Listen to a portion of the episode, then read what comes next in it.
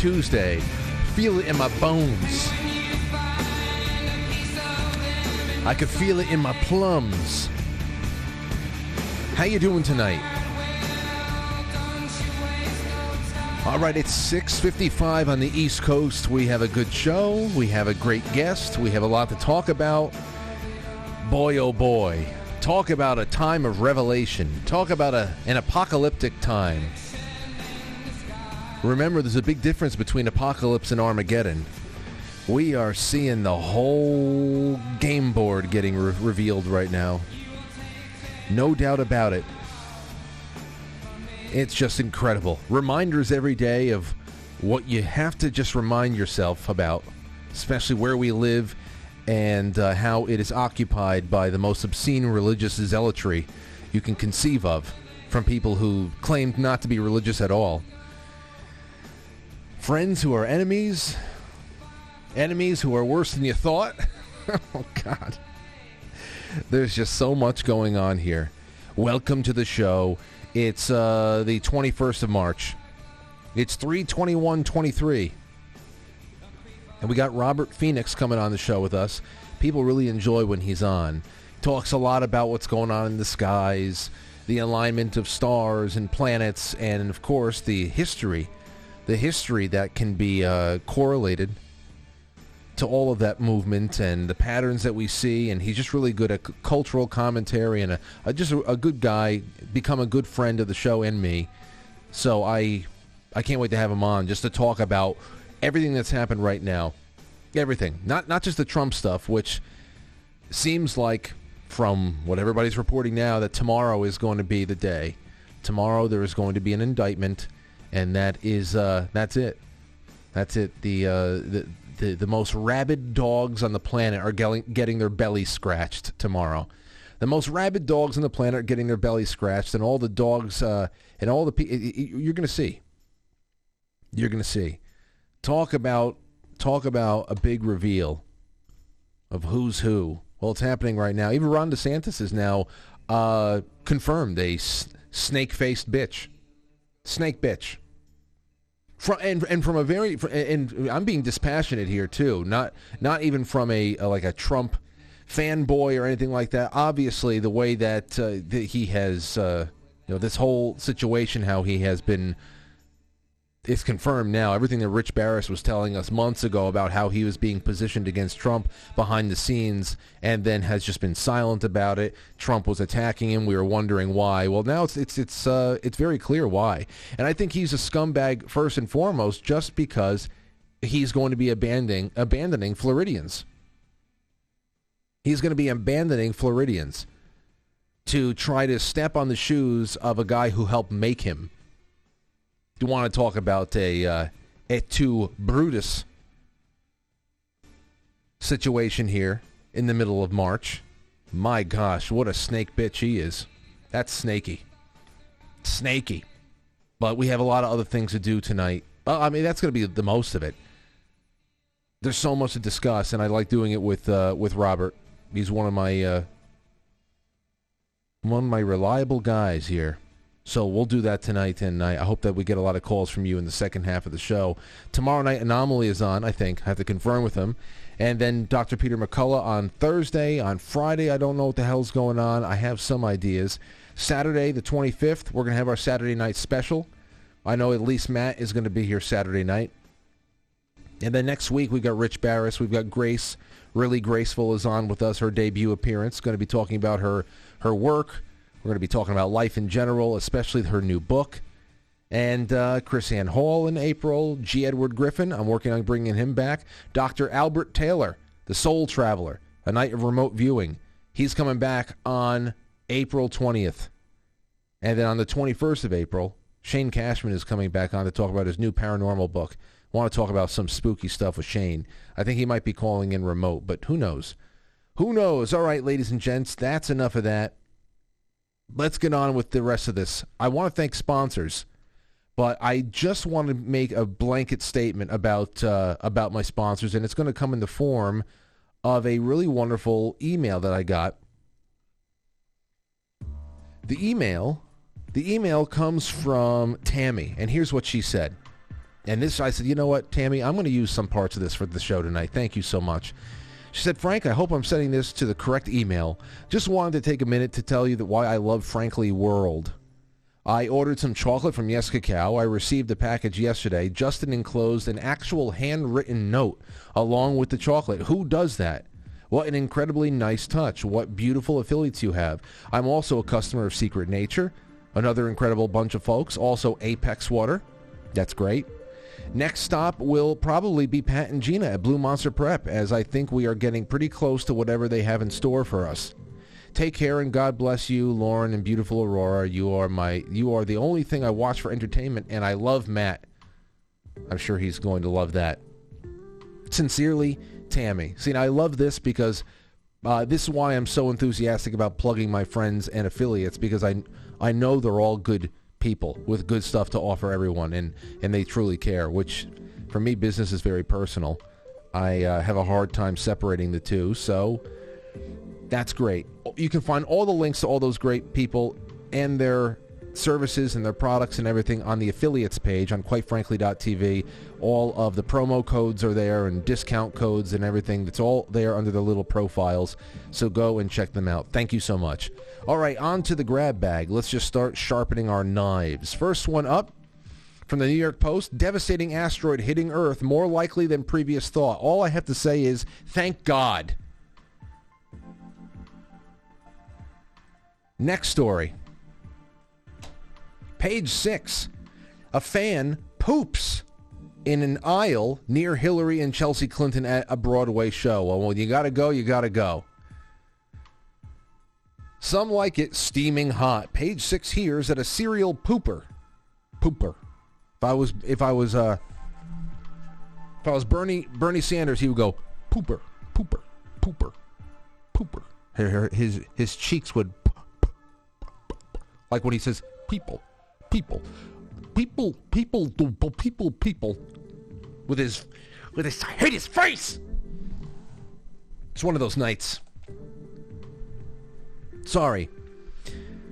Page six hears that a serial pooper has been stalking the halls of the legendary Shubert Theater, and last time they struck, a turd appeared in the aisle next to Hillary Clinton. Well, that's appropriate.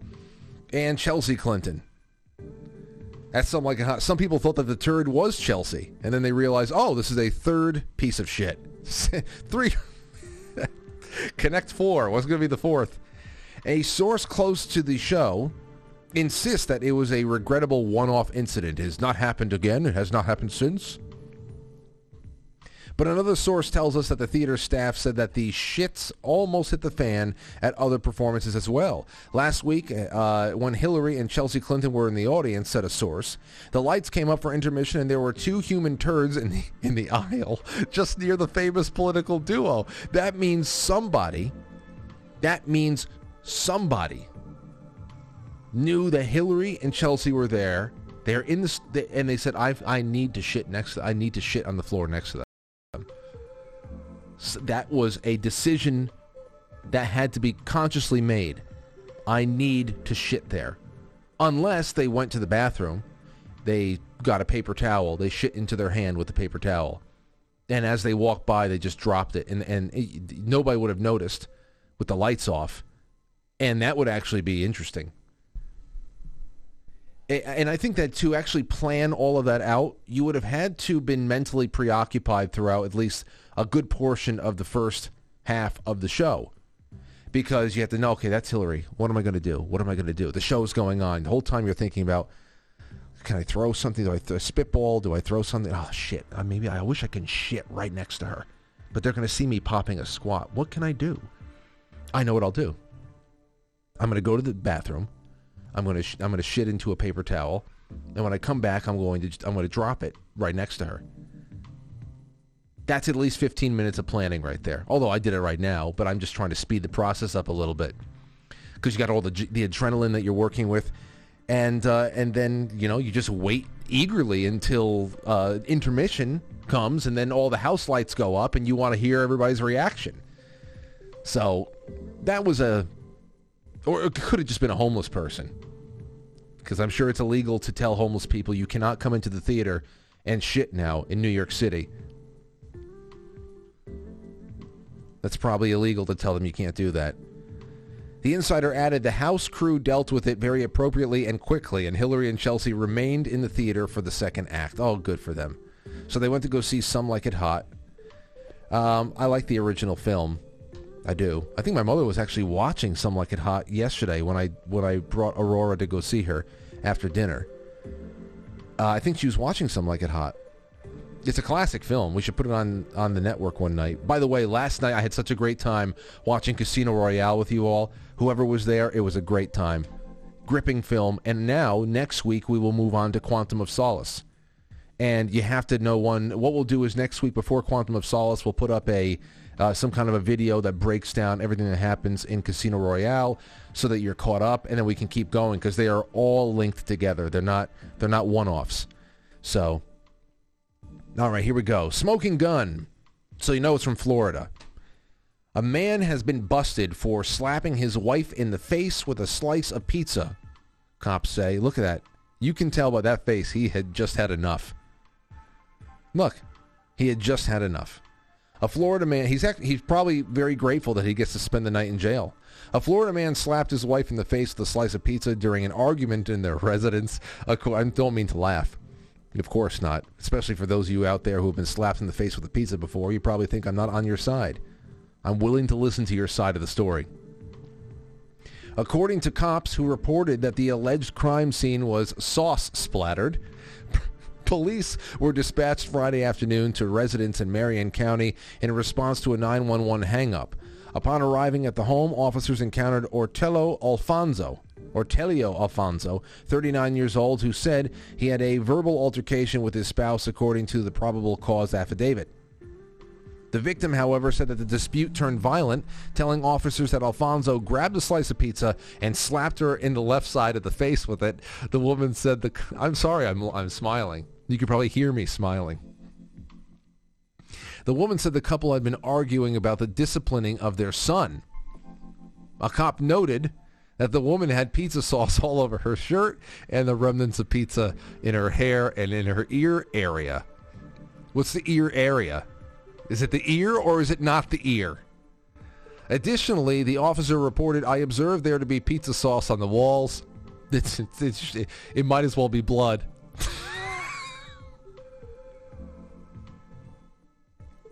and ceiling of the kitchen area, which further corroborated the victim's statement. After being handcuffed and read his rights, Alfonso reportedly admitted striking the victim with a slice of pizza in the face, adding that he threw the pizza and did not physically strike the victim with his hands, just with the pizza. So, there you have it. What the hell's all this? Okay, pizza crime. Anyway. So, there you have more Florida news. Florida man news. All right. Dodge unveils the last fa- super fast gasoline muscle car it has. So go out there and get the new 2023 Challenger before it gets neutered and turned into a bitch car. That's all I have to say about that. And then here is the I'm speeding through this because I want to really spend some time on the opening the opening articles about the Trump thing that's going on tomorrow. And then finally I came across this on my YouTube shorts the other day and I, I showed Matt this because it's about it's about Mel um, Gibson. I'm sorry, I forgot. But those of you who know the show know there's only one Mel. And it's about Mel talking about the Resurrection movie that's coming out next year, which I thought it was going to be this year, and I was really excited, but now we have to wait until next year.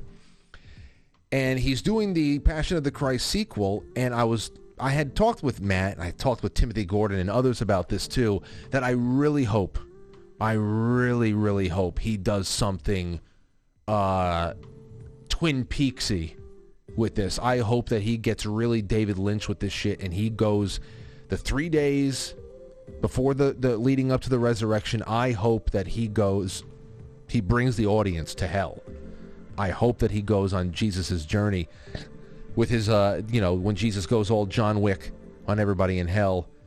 And uh, I, I, I hope so. And then I saw this, and you got to listen to this. Hold on. I don't know when this is from, but it's the first time I heard him comment directly on that that situation. Let me restart this. Here you go. You said, you know, we're going to be bringing out the resurrection, right? Now, that was 2016. Is it coming soon? Yeah, sooner now because it what, what I had to it it is such a massive uh, undertaking um, that you can't do it lightly and you can't do it quickly. You have to really consider what it is that you need to show in order to be poignant. It can't be linear. It has to, you have to have many things to juxtapose against one another, even from different time periods, in order to illustrate what something means in a more full way. It's going to be a real jigsaw puzzle to do. And I have two scripts. Right. And, and one of them is very structured and a very strong script, and the other is like an acid trip because you're going into other realms and stuff. Okay. I mean, you're in hell. You're in, you know, you're. It's it's like, you know, Yes. You're watching the angels fall. Oh, you know, wow. It's like crazy. Yes. Yes. Oh. So I hope we get I hope it's not delayed anymore. Please don't delay this another year, Mel. Please. Um that's that's going to be insane. Going to be insane. And uh and there you have it. All right, ladies and gentlemen, we will be right back. I shared all of the live links for this show across all of the quite frankly official socials. So if you'd be so kind, not only like this broadcast on YouTube and Rumble because that's where it counts the most, especially on Rumble. Everybody, please encourage everybody to keep liking until that we are almost even of live concurrent viewers with likes because that'll help us be seen and suggested across Rumble, which is uh, ripe for the picking right now. And I'd love to be introduced to some people who never knew that we existed before and uh, and on, on YouTube just the same. Thank you guys so much. Help me syndicate the show tonight. It'd be wonderful to have your help, and I will see you on the other side of the intro.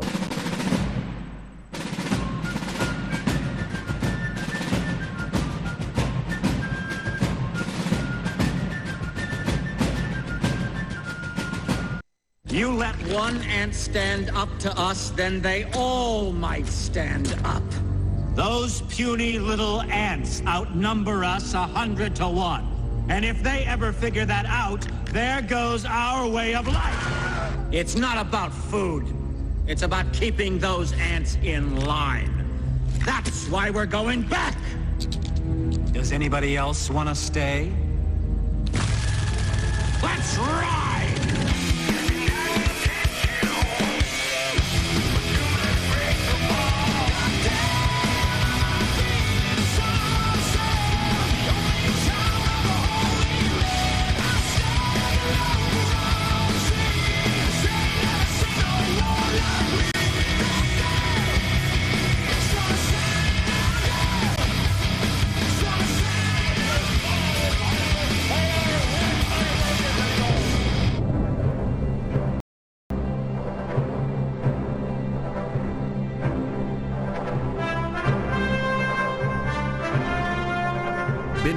It's been a year. It's been a pretty great, uh, interesting, fast-moving year so far. It's the second day of spring already. A quarter of the year of the new year is done. That's how fast these years go by now. We're in a time warp. We are in a time warp. One hell of an adventure. So here's what I want to jump into real quick, as you might have seen from one place or another, or if not, I'm the first one to tell you. It's been getting around now that Donald Trump is expected to be indicted tomorrow. Secret Service is uh, going is, has made plans for his surrender and appearance in a New York court in New York court next week. So tomorrow's the indictment and the the appearance. I guess the arraignment is. I mean that's going around through the Daily Mail, and I, I guess that means the arraignment is next week or whatever the hell's going on. That's uh, that, that's what it is. I said last as of yesterday, we didn't know if it was actually going to happen, if it was just a whole lot of fluff to get people all out of control, and then a nothing burger and to blame it on one person or another. Well, this all uh, started in the media. It started in the media. There was no denials from the from the the, the district attorney's office in New York. There was only construction of barriers and all that other stuff from the New York Police Department over the course of the last several days. That's not all at the order of Donald Trump and his camp. So uh, it it was coming from someplace, and people were reacting to it. That's just what it is. You have uh, this one over here. This one over here. Stormy Daniels says uh, she'll be she'll dance down the street if Trump goes to jail. Oh yeah, you'll be dancing until you're 80, you old hua. This one took money for she took money for signing an NDA, then spent the last few years reneging on that voluntary agreement and has already been ordered to pay Trump more than double the value of the NDA itself. But the, but you know, of course, the day that this story dies for good is the day that any and all interest in her and her snatch dies as well. So she's doing her thing, gobbling up whatever she can. And then we have this. I want to throw this out here. This is eight minutes of, uh, I think, pretty across the board uh, analysis from Judge Napolitano about what's going on. It is three minutes. I'm sorry. It starts at minute eight. It goes for about three minutes, and you. Uh, I think this is pretty even keel of what we're going on, what's going on right now. So listen to this. Proceeds of a home equity loan that Michael Cohen took out on his own apartment in New York, wired the funds to a um, a shell corporation that he set up in Delaware, a corporation that just exists just for the purpose of transferring funds. Transferred the funds from the Delaware corporation uh, to her lawyer, Stormy Daniels' lawyer in California. He took his fee and gave the rest uh, to Stormy Daniels. That was the agreement. Stormy Daniels signed that agreement. Can't make this up on the trunk of an automobile outside a warehouse in Calabasas, California, where she was directing the, the production of pornography in a studio inside the warehouse. She signed it under an assumed name, Peggy Peterson. Donald Trump's documents were signed in his behalf by Michael Cohen, also under an assumed name, James Dennison. Can't make this up. If Michael Cohen did this out of the goodness of his heart, as Bob Costello says Michael Cohen once told him he did, if he did this because he loved and wanted to help his billionaire boss, uh, and so he took a, a home equity loan out on his own home to save the billionaire boss's marriage or to save the billionaire boss's campaign for president, why did Donald Trump reimburse him? How did Donald Trump reimburse him? That's the issue. Cohen was reimbursed ten thousand dollars a month for thirteen months. There's one hundred and thirty thousand dollars. He probably did it because he, he, he thought that there was going to be a uh, there's going to be at least somewhere down the line a, a presidential advisor role for him. He he has said that much. That has come out along the, the course of all of his questioning and stuff uh, along the way too. He he had hoped that that was going to be something that he'd be able to uh, finagle for himself. I'm sure this is just a way of keeping the relationship strong so that he's at the top of Donald's considerations. By the Trump organization, which listed it as legal fees. That's the hook on which the prosecutor hangs its hat. In the state of New York, it is a misdemeanor, a low-level crime, one for which the maximum penalty in jail does not exceed a year, one ordinarily redressed by a guilty plea and the payment of a fine and the correction of the books. But in New York, it is a misdemeanor uh, to record an, a corporate expenditure erroneously or deceptively. It becomes a felony. Now we're talking serious stuff. If that misdemeanor was committed to hide a felony, what would the felony be? The use of corporate funds from the Trump organization to pay a campaign debt, a campaign obligation, silencing Stormy Daniels. Why was it a campaign obligation? This all happened the last two weeks of October 2016 when Trump was running against Hillary Clinton. This all happened two weeks after the Access Hollywood tapes came out. This all happened when Donald Trump thought, we all thought, turned out it wasn't true, but we all thought he was on the ropes and Mrs. Clinton uh, was going to clobber him. The last thing in the world the campaign wanted was for Stormy Daniels to hold a press conference saying, I was a porn star, I had sex with Donald Trump. He didn't pay me money, but he promised to get me on a show. He never got me on a show. She never said that publicly because she accepted the $130,000. So the issue comes down to, sounds a little tawdry, but this is what a jury's going to have to decide. That $100,000, $130,000 paid by Michael Cohen through the circuitous route to Stormy Daniels of his own funds, reimbursed by the Trump organization. Was that to save Donald Trump's marriage to Mrs. Trump? Or was it to save Donald Trump's campaign against Mrs. Clinton?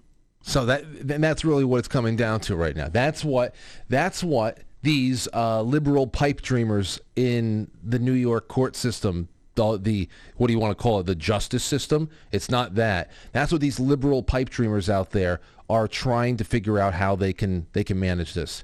Can they come together and decide what Trump was thinking when he made arrangements to make sure that this alleged decade-old fling 10 years prior to 2016 didn't cause any embarrassment for his family.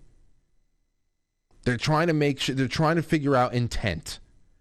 How can they how can they say definitively convince themselves at least? How can they convince themselves definitively that this was for this was for the election?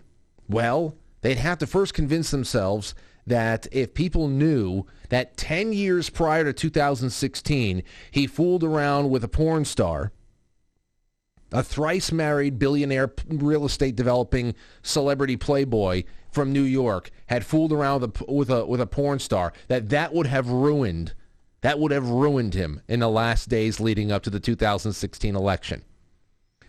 That's the first thing that they have to convince themselves of. It's bullshit. Under not ever, under any circumstances, was this going to affect his vote count in no way, shape, or form. It was not going to sway anybody from giving up on him. No doubt about it. No doubt about it. Unless you find some kind of a diary where he's saying that this is for his election, then come on now. People sign NDAs like this all the time. All the time. It certainly, and, and so it was not going to affect the election whatsoever. Certainly not when his opponent, and I've said this I don't know how many times, certainly not when his opponent is Hillary Clinton, who spent a career denigrating women that her husband was banging and at times just outright raping. All right? Calling them bimbos, the, the big feminist that she is. So, uh, and, and not to really bring her up again, but it, it, frames our predicament well. Not just Trump's predicament, our predicament, because that's that's what it's really all about. This is this should be a reflective moment. We're looking into the we're staring into the looking glass here. Remember that the FBI low lives, low lives at the FBI, Peter like uh, uh, people like Peter Strzok, what they did for Hillary Clinton earlier in the very same year, 2016 so they're going after trying to put uh, put pieces together about this uh, this this payment and what it could have been about $130,000 and this and that. How can we make a misdemeanor a, fel- a felony and really ruin this guy? It, it's indictment day. These are real low-life motherfuckers, especially the people who are eating this up and think it's great. Low-life motherfuckers. They got nothing going on. Nothing going on to be proud of. That, that's for sure. It was people like Peter Strzok who created a non-prosecutorial category of criminal activity just for Hillary and her chronic mishandling of national security information. That's what they did for her just months before all of this stuff was going on. All this stuff came to light. That's what they were doing. That's what the FBI was doing. That's what the feds were doing. If Hillary Clinton's intent, since we're talking about intent now, if her intent was to endanger national security in order to knowingly enrich herself, to knowingly endanger national, security for the purpose of enriching herself and her colleagues, then she is a traitor. No doubt about it. And plenty of other things. But if it wasn't her intent, then she's still guilty of gross negligence for, for chronic mishandling of national security information. She's still still to this day guilty of gross negligence, which is a, a crime that carries a lot of jail time, especially for the level that she was doing it at for years. Okay? But instead, the FBI, specifically Peter Strzok, filed it under extremely careless, as if Hillary Clinton had spilled some milk on the carpet.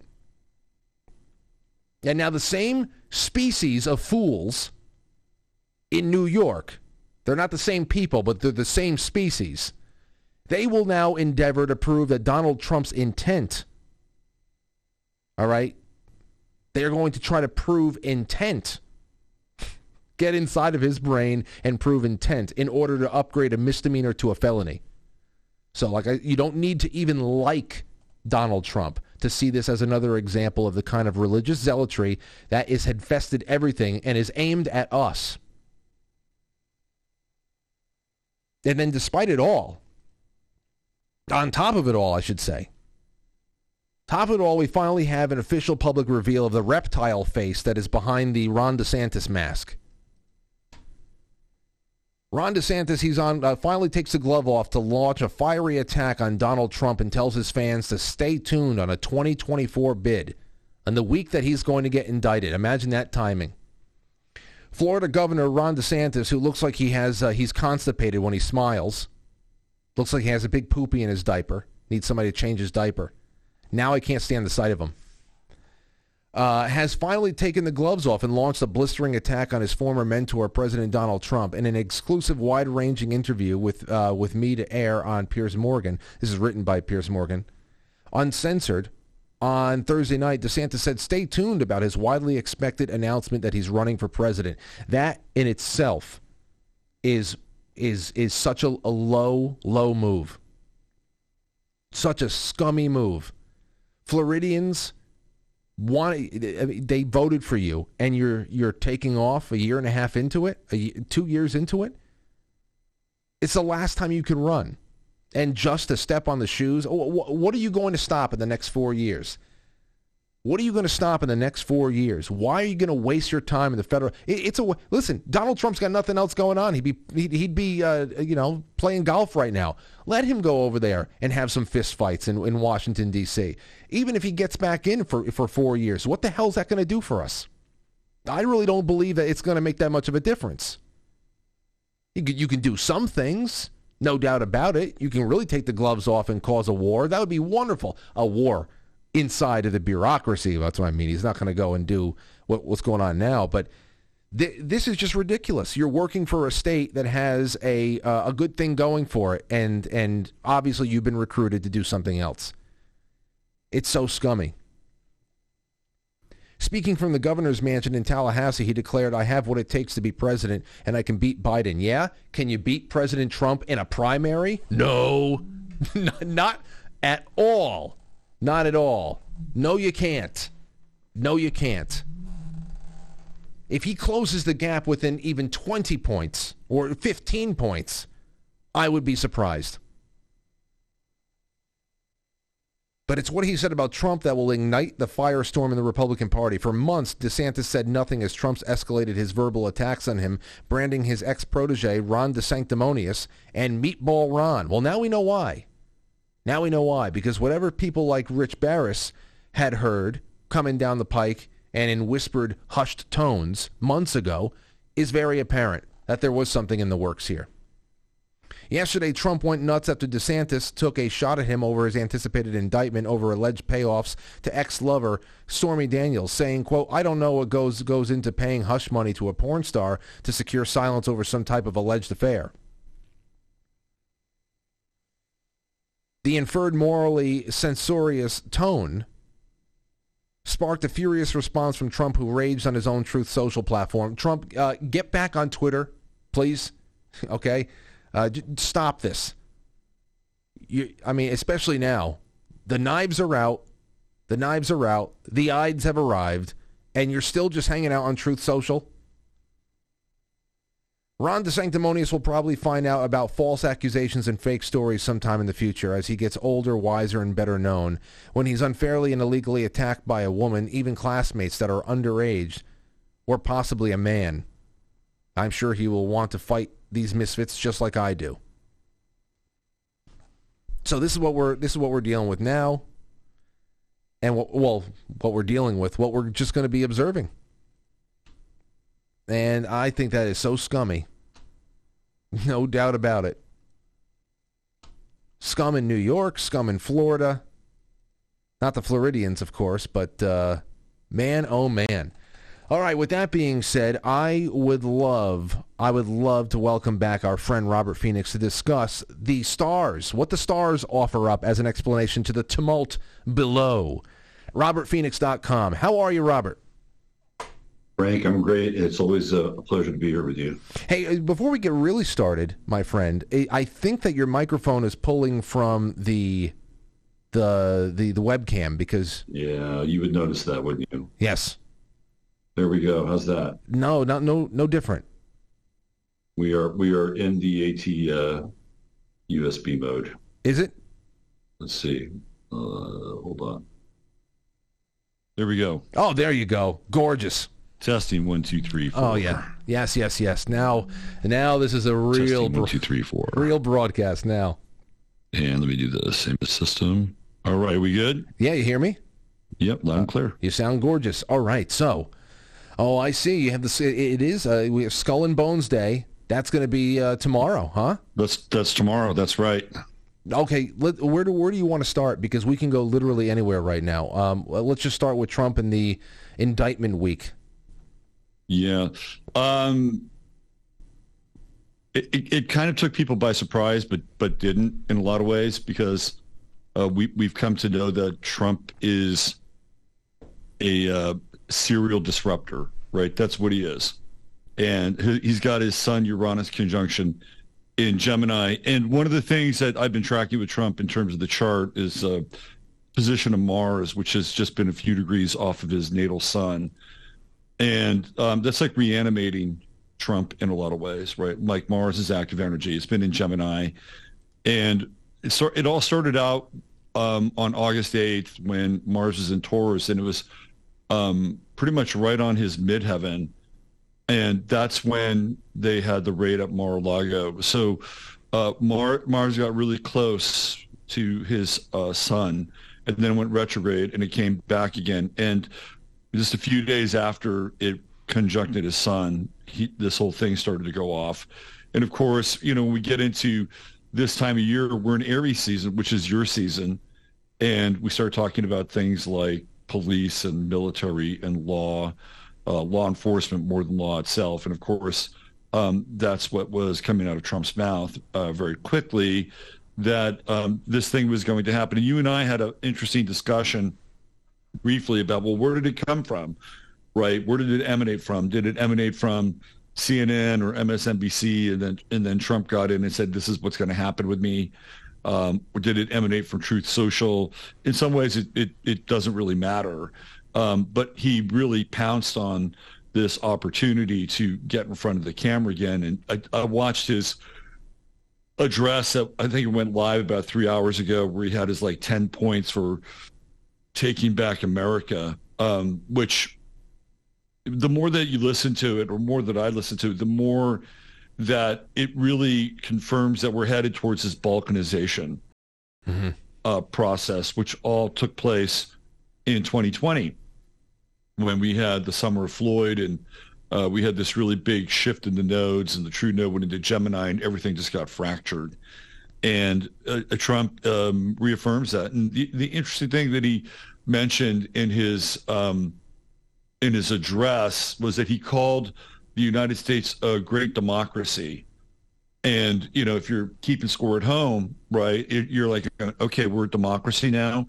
I, I, I thought we were a republic or, you know, a representative republic, but Trump, uh, you know, throws down with democracy. And then he said something really interesting which was that when he becomes elected president, he's got all these points, right? He's got all these points that are that are happening in his world. Is that he's going to start to relocate um, a lot of the federal agencies outside of Washington D.C. And he apparently um, they did this with the Bureau of Land Management, and they brought a lot of uh, BLM government BLM people to Colorado, and a lot of uh, uh, people have thought about, you know, where is going to be the uh, the continuity of government headquarters. Some people have speculated that it would be Denver. Yeah, and you know, of course, you have the Denver airport, NORAD, and all that stuff. I've seen other uh, maps, you know, like these these kind of uh, post. I wouldn't call them apocalyptic, but it almost always all these maps almost always show the the Madrid fault line and the Mississippi River almost like a small sea in the middle of the in the country. And when that happens, um, a lot of people who have had these visions of America, Gordon Scallion being one of them, saw um, Omaha as being the new capital of the United States but it was interesting. It was it was like Trump was telling people that he's literally going to dismantle Washington D.C. and this really gets into the balkanization stuff. And what's also interesting astrologically at this time of year, we just come through the last degree of Pisces, the 29th degree, and that was yesterday. And early today, we come into the uh, the vernal equinox, and the last degree of Pisces uh, uh I call it the crucifixion degree because it's the last degree of the zodiac, and you know we associate uh, Christ with the age of Pisces, and then when we go into zero Aries, where we currently are, um, we have the resurrection because it's the beginning of the astrological new year. And so, what was interesting about Trump and his comments on, I guess it was Sunday or Monday when he started to talk about this, so this started to come out, is, is that he was using the language of being persecuted and he was using the language of being crucified. And so he's lining his language up to match that 29 degree uh, uh, Piscean sun. And so uh, Trump, whether he's conscious or not, is articulating and identifying with being crucified. And then what's interesting is that, well, it doesn't happen, right? Like it doesn't really happen. So he he gets to live another day. So it's almost as if he was kind of resurrected off that moment of somehow being arrested today. So oh, he he's living again. Oh, he's not arrested. Well, isn't that interesting? So what he what he wound up doing was he wound up kind of embodying the language of being crucified and and being persecuted, which we know that that you know that's the the narrative around Christ. And then clearly he's resurrected he's giving his 10 points to take back America today. So this is all really uh, interesting imagery. And even when you look at like where the sun is um, astrologically, it's it's kind of coming off of this very tight conjunction with with Neptune in Pisces, and it's kind of at the end degree. So we had a lot of really Piscean energy. Then Mars in Gemini, which is Trump's sign, Trump Trump is a Gemini, is squaring Neptune. And so we get a lot of, again, sort of conflicting energy when we get into squares, especially squares with Neptune. We don't really know completely um, what's going on at times, but you do get a lot of um, sort of victimization energy with that square. So it's a really interesting time just in terms of like how Trump has kind of moved into this sort of archetypal position of being both crucified by the left and then magically not being arrested and then you know resurrected and talking about what he's going to do to save America. Well, we'll see about so, that tomorrow, though, right? Yeah. I mean, that, that that's I mean, if we're only if they're saying we're hours away and it's going to happen this week. Well, I've heard I've heard the arraignment was this week, and then I heard that that it's going to happen next week. So again, we get into a lot of this confusion, right? Like yeah. this is astrological confusion with Neptune, and with Trump you know, he's confusing, right? He's a really confusing guy. Like on the one hand, you know, you're rooting for him, and like, yeah, you know, it's like, you know, be be the, you know, be the bully on the block that the right hasn't had in a while, you know, and, and you know, tear down the the fake news. But then on the other hand, go out and uh, you know, put pedal to the metal with Operation Warp Speed, never look back and continue to say that it's the greatest thing that's ever happened to humanity. I mean, you know, this is kind of the confusing nature of Trump in general. So um, it's more confusion, but still he managed to get it in, right? He managed to get in that today was the day that he was going to be arrested. Doesn't happen. And then he comes out and basically lays down his 10 point plan. So it kind of coheres to this to this model. Um, you know, and Trump, what's really interesting about Trump uh, and uh, is that he has a Leo rising. So, you know, he has the sun, you know, the sign of the sun on his ascendant, and it's conjunct Regulus, which is the most royal of the royal stars. And he has Mars there um, on his sun. I'm sorry, on his ascendant. So he is a character that engages in conflict. Trump is a conflict-oriented being. Trump is not about you know extending olive branches. He'll never do that. Um, so it's also interesting that this time of year, when we come into the spring equinox, it is the return of the sun, right? In the northern hemisphere, we know we've been in the uh, the pits of winter, and so now we have the return of the sun. Trump, pretty much, you know, he's not ruled by the sun, but on his ascendant, he is, and with Mars there, he clearly is. And when you go to his uh, his penthouse suite in Trump Tower, it's really a shrine to Apollo. Um, you With know, he worships he worships the sun. He's a sun worshiper. I mean, that's what Trump is. And I've heard that his nickname is Apollyon. I can't I can't vouch for that, but you know, that's Well, let me- let me- been, been around these circles. Let me ask you this though, uh, Robert. Have you do you do a lot of uh, like the the astro charts for public figures to be able to see like what, what's what's coming? You know, what kind of Yeah, what's building absolutely. up against. So, have you have you looked into both Trump, DeSantis, Biden? Do you keep up with people like that, like really big public figures? And if so, what are they looking like right now? Yeah, so r- right before the election in November, I was paying a lot of attention to Kari Lake. And I looked at Kari, like, I think Kari Lake is really interesting. And she's a total powerhouse. Um, and her sun is at zero Virgo. So Regulus has moved. Fixed stars really move. Really, really, really move. Um, but it did. It moved to zero Virgo. So it's now the most royal of the royal stars. So Kari Lake's astrological sign is sitting right on the, one of the most powerful astrological points um, in the zodiac with the fixed star system. And, and I looked at her chart and I looked at it and I said, she's not going to win because I could see what was going on astrologically for her. I said, she's not going to win the election. Um, but six months from now, it's going to come out that she actually won the election, but there's nothing she's going to be able to do about it, and that her political destiny is really more like two, three years out from now. Hmm. And that's exactly it's exactly what happened. You know, she didn't win the she didn't win the election. I think a couple days ago it came out that it looks like there's the receipts there, but there's nothing that they're going to be able to do about it. As No. far as Biden goes, he's hold on. really Wait, wait, I, I just want to throw one other thing in there, very interesting about Kari Lake, and um, maybe you had seen it, but uh, over the last few months, with all of this still going on behind the scenes, and just trying to show the world at least that you know she was you know gypped in a, in a very big way.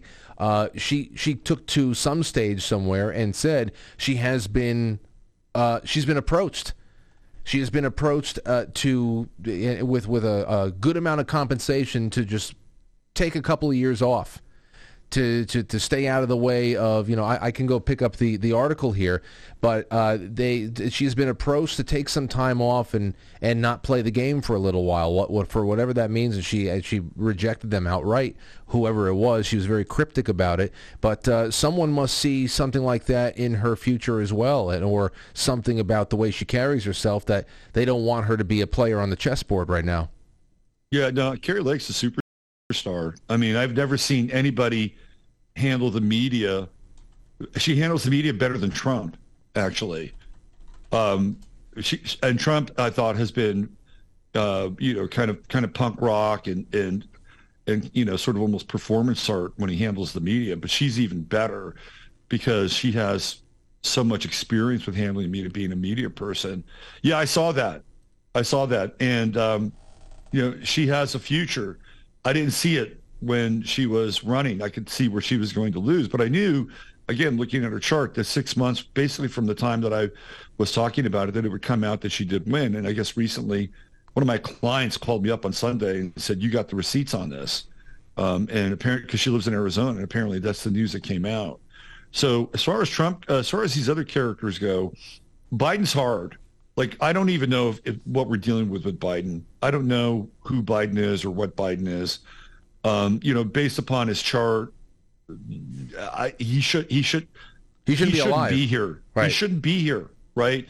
So it's almost like there's like something reanimating um, this individual who should who shouldn't, for all intents and purposes, be here. Trump is difficult. Um, you know, when I was really following Trump, I mean, I've looked at Trump's charts so many times, and when when he was running uh, in 2020, there were a couple of things that really stood out about his chart. One is that he was going to have a, a lunar tran- a, a nodal transit over his sun, and usually when that happens, it's like you are at your peak, right? And I'm looking at this thing and I'm going, you know, it should be a slam dunk for him with this election, with this with this nodal transit. But then he was going through this Saturn opposition, which happens every every 30 years. The first one happens when you're 14. You basically turn away from your parents. You turn away from your cultural uh, roots, and you decide you're going to, you know, form your own opinions and uh, listen to your own music, have your own hairstyle. Then it happens again at 44. you sort of hit, you know, hit this glass ceiling, and it's like I got to do something different with my life you know i've got i've got to change what i'm what i've been doing. And so that that's a really important transit. Tom brady had it at 44 and he missed it right? Like when he was 44 he was supposed to retire. Like he had that deal in place with gisele at 44 and he stepped away. And what did he do? He reinserted himself back in the game and he and he was horrible right? He had the worst season. He had the worst year of his life. And if he had followed the saturn opposition he wouldn't have gone through all of this right? The Saturn oppositions are big. So Trump hit one back in 2020 when he was 74, and that's usually a retirement opposition. And I looked at it and I kept saying to myself, well, what's going to happen here? It's like if he's going to be president, he's going to have to be a new, a different kind of president. Like he can't run the same show or the same program. So, you know, he had this marker like, yeah, man, you could win this thing. But then he's got this opposition going on. And, you know, after thinking about it, you know, for a fair amount of time, I don't think he should have run for president for the second term. I think he should have tapped out, and it would have been a much better deal in a lot of ways for the rest of us, and he would have been in that Saturn opposition. But he but he couldn't do that. And honestly, I don't know if you felt this way, Frank. I'll ask you this question because you follow this stuff a lot. When he was having these rallies as part of the um, uh, the run up to the election, it really felt to me like a lot of that felt like a farewell tour. Did you ever get that sense during those rallies? It, there, there, in, there was. I don't know if farewell tour ever came to mind. Um, though I didn't know if if he didn't, if he wasn't, it was going to be, it was going to be one of two things. In fact, uh, a lot of the times uh, throughout 2020, leading up to that November, I, the, the way I summed up my my whole view on what was going to be coming up in that election was will Donald Trump be able to overcome the fraud? That will is most certainly coming, and especially by May of that year when they started up with the whole, well, how can we let people go and vote in person if we have this coronavirus going around? We need to do something with the mail. I said, oh boy, is he going to be able to overcome this?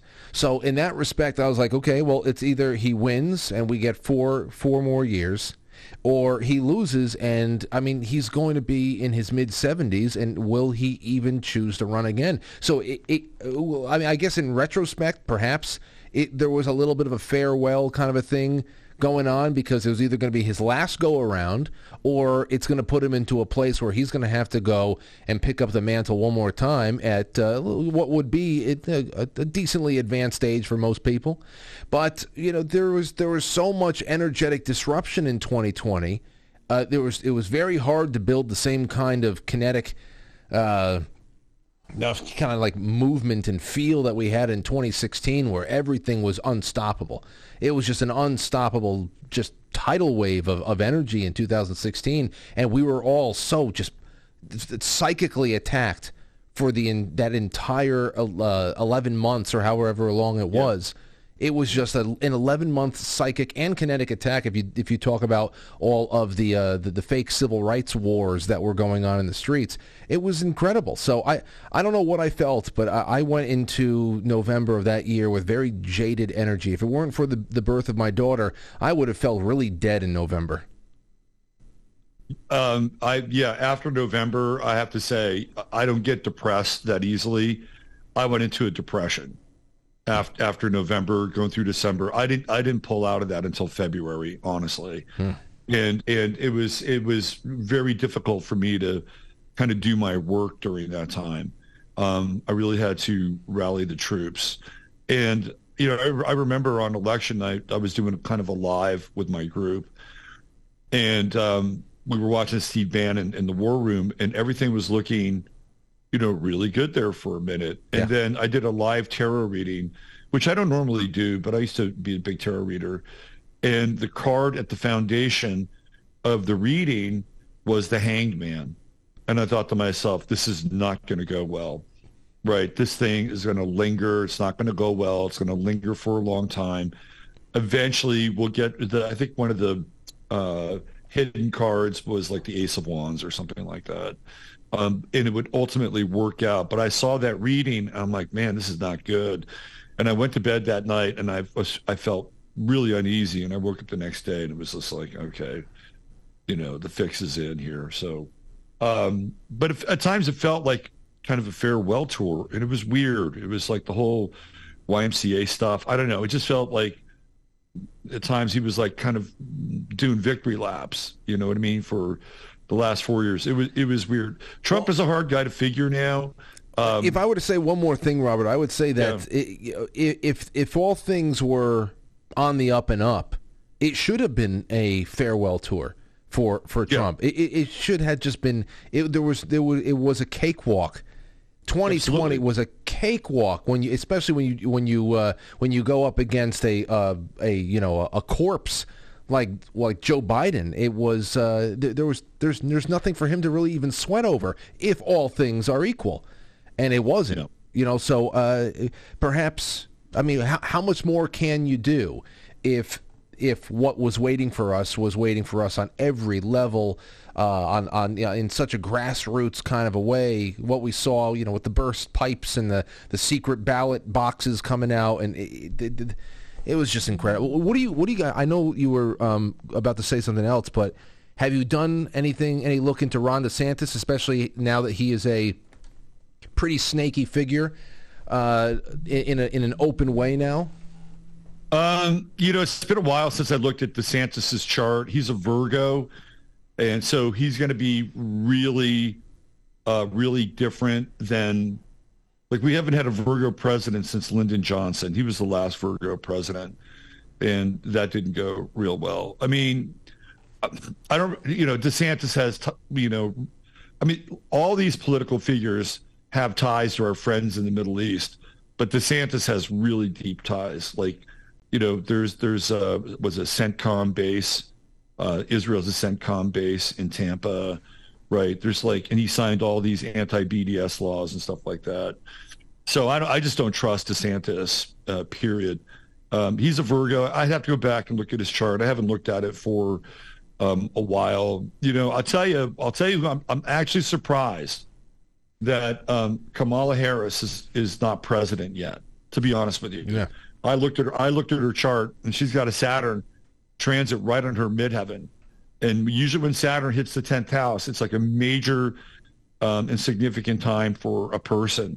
So she's just gone through her second Saturn return, and I think it's just about to go onto her midheaven and hit her tenth house. And I, I really thought that by the end of March, uh, that that Kamala Harris would be president, and it's it's looking like that's not going to happen. So I think that's probably a good thing in some ways, um, because maybe there's things going on behind the scenes that are, you know, sort of tossing this stuff up in the air. Yeah. Um, and you know, we're moving into we just went into Saturn in Pisces, which is a really big transit. Like the next three years, you know, people are going to get really serious about religion and faith you know, that's going to be a big deal over the next three years because a lot of people have been hollowed out and they're going to be looking for um, much deeper spiritual and religious answers. You know, there's no, there's no atheists in foxholes. No. But they're, they're also going to come after religion in a, in a really big way. I think I just saw something where the Knesset was um, trying to pass this bill where if you talk about Jesus, you're going to get you're going to be in prison for two years. Like I just saw this before we went on the show today, and that's a real Saturn and Pisces moment, right? It's sort of like the Sanhedrin are are back in action now. Um, so this is a really big time with Saturn in Pisces, and and we're we're the the whole faith issue is going to be huge for people. And then you know we have Pluto going into Aquarius here in a few days. We get a really brief glimpse you know, the, the new world. We're already hearing talk about the new world. You know, you know, we've been inundated with World Economic Forum, which is Aquarius nightmare hell scenes.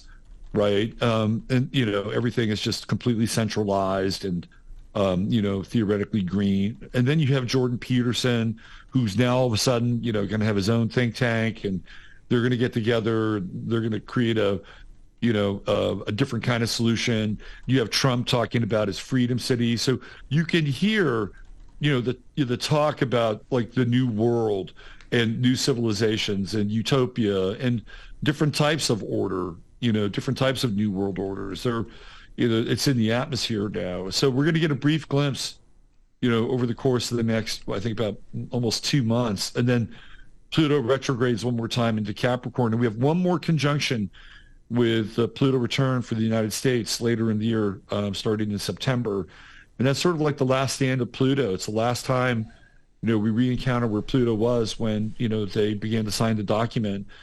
And then after that, we're headed towards the brave new world, and Pluto finally moves into Aquarius in 2024 and never looks back. But we're going to get a glimpse here over the next couple of weeks, and um, it should be very interesting and full of high strange. I, I I will agree with you on something there too, especially about uh, there being a lot of religious and spiritual uh, revival that's it's been happening to me uh, for a couple of years now, more and more, and it, it's mostly because of it's mostly because of what we're coming face to face with. It uh, I, I, know it's it's the same for a lot of people that I've been I have been uh, that that kind of fire inside of me is uh, has been uh, has been rekindled because I believe that we are f- staring a very a very dark, dark evil in the face, and that's and not something that has just gone wrong in a physical sense. I think that there's something very, very uh, spiritual that's driving everybody, and that they're and I just want to be on the other side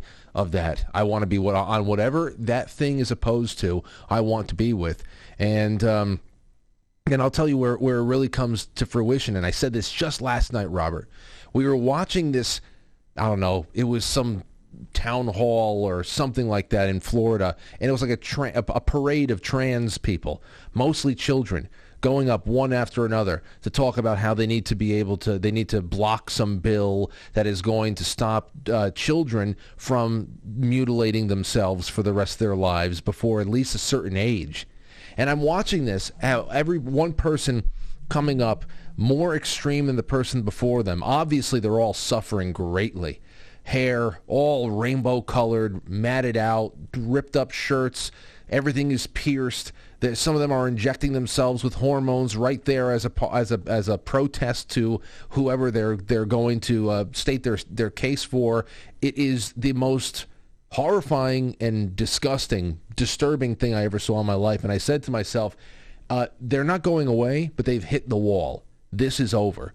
Uh, all that is left there is no way that you can make a peaceful a, a, peaceful you cannot peacefully persuade anybody that these people are coming from a good place anymore um, and that they aren't totally destroyed by people, reptilians, who are higher up the, the, the hierarchy, higher up the ladder, who know how they're destroying people below them. And they're just sending these zombified hordes out into the world to do their fighting for them. They're, so I, I really do believe that they have hit the wall. Their influence in a peaceful sense is over. All that is left, of course, is violence.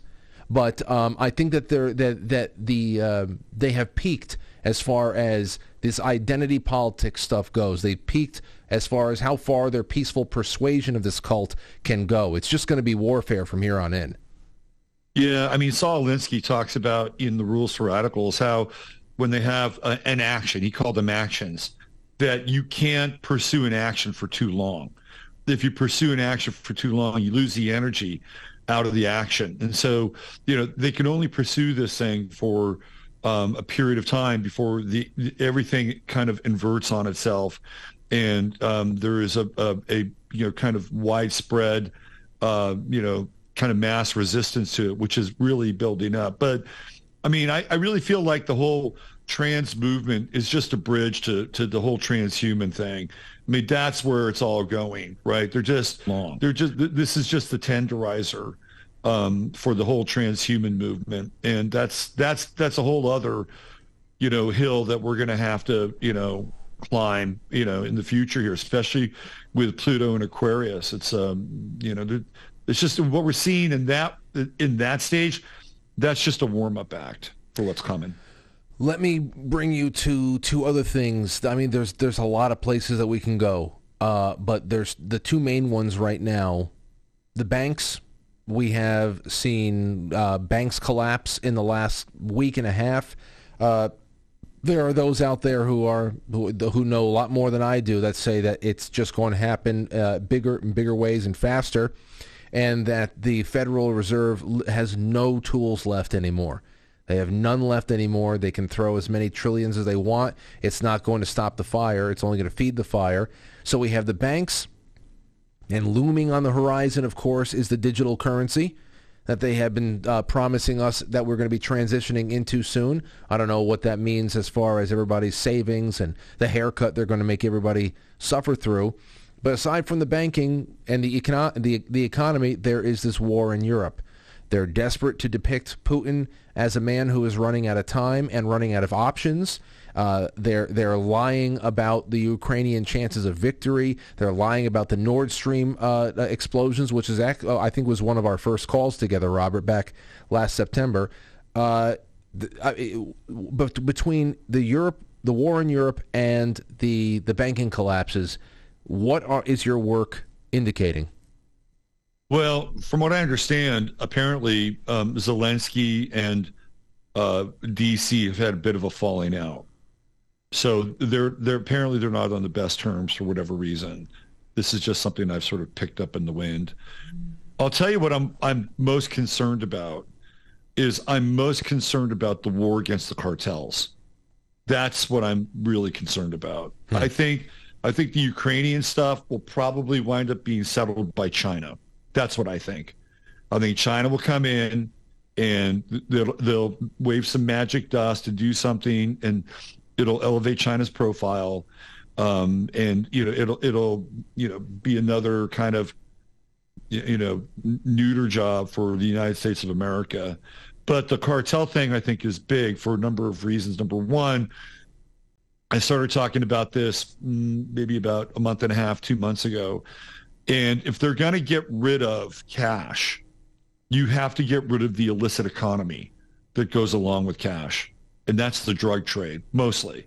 Sex trade, drug trade, but the drug trade is huge. And who do we know that is the, you know, the, at the front lines of the drug trade? It's the cartels. So they don't really care about, about uh, Americans overdosing from fentanyl. They don't really care right? That they've never really cared. What they care about is they care about a competition or competitor to a digital economy because I mean theoretically, you know, you could buy you, you know um, an eighth of Coke with a CBDC, but um, I don't know. I don't think that's going to fly. So they've got to take down the cartels.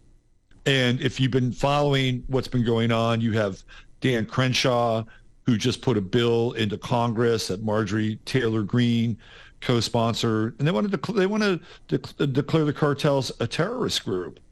And you had these Americans down in Mexico who were essentially down there to score drugs. I mean, that's what they were doing.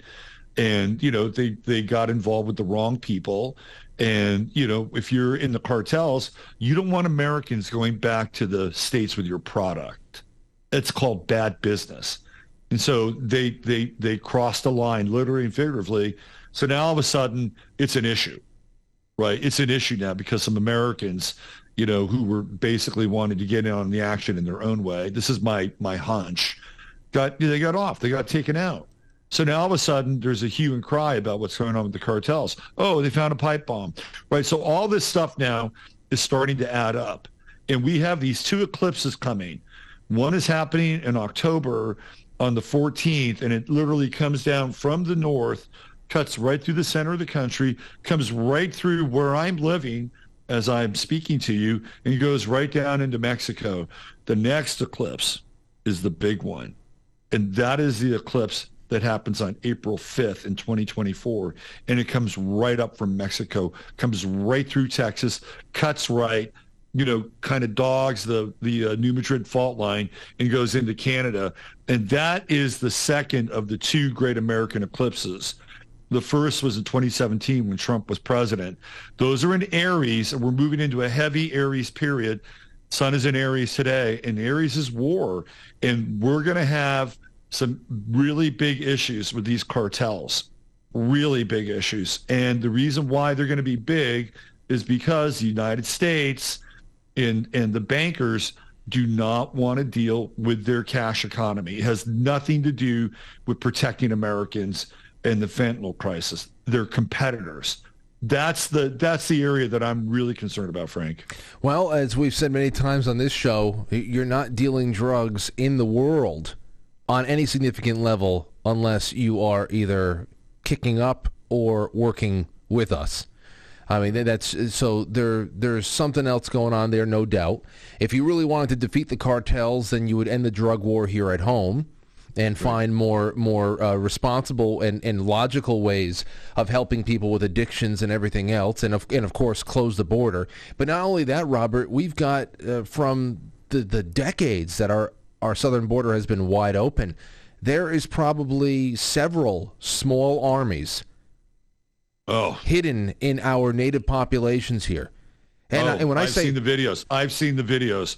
And when I when I say several, no doubt, when I say several small armies, I mean individual armies that have different commanders that have that have different ideologies. Some of them might be uh, radical Islamic. Some of them might be uh, you know the Mexican cartels, MS-13 type type uh, uh, deals, and it, it, could just go on and on. I mean, we we uh, have been totally undefended for generations. I say at any given moment anybody out there for any reason could signal some kind of a Tet offensive, and uh, it, it, just it just would become regional bloodbaths.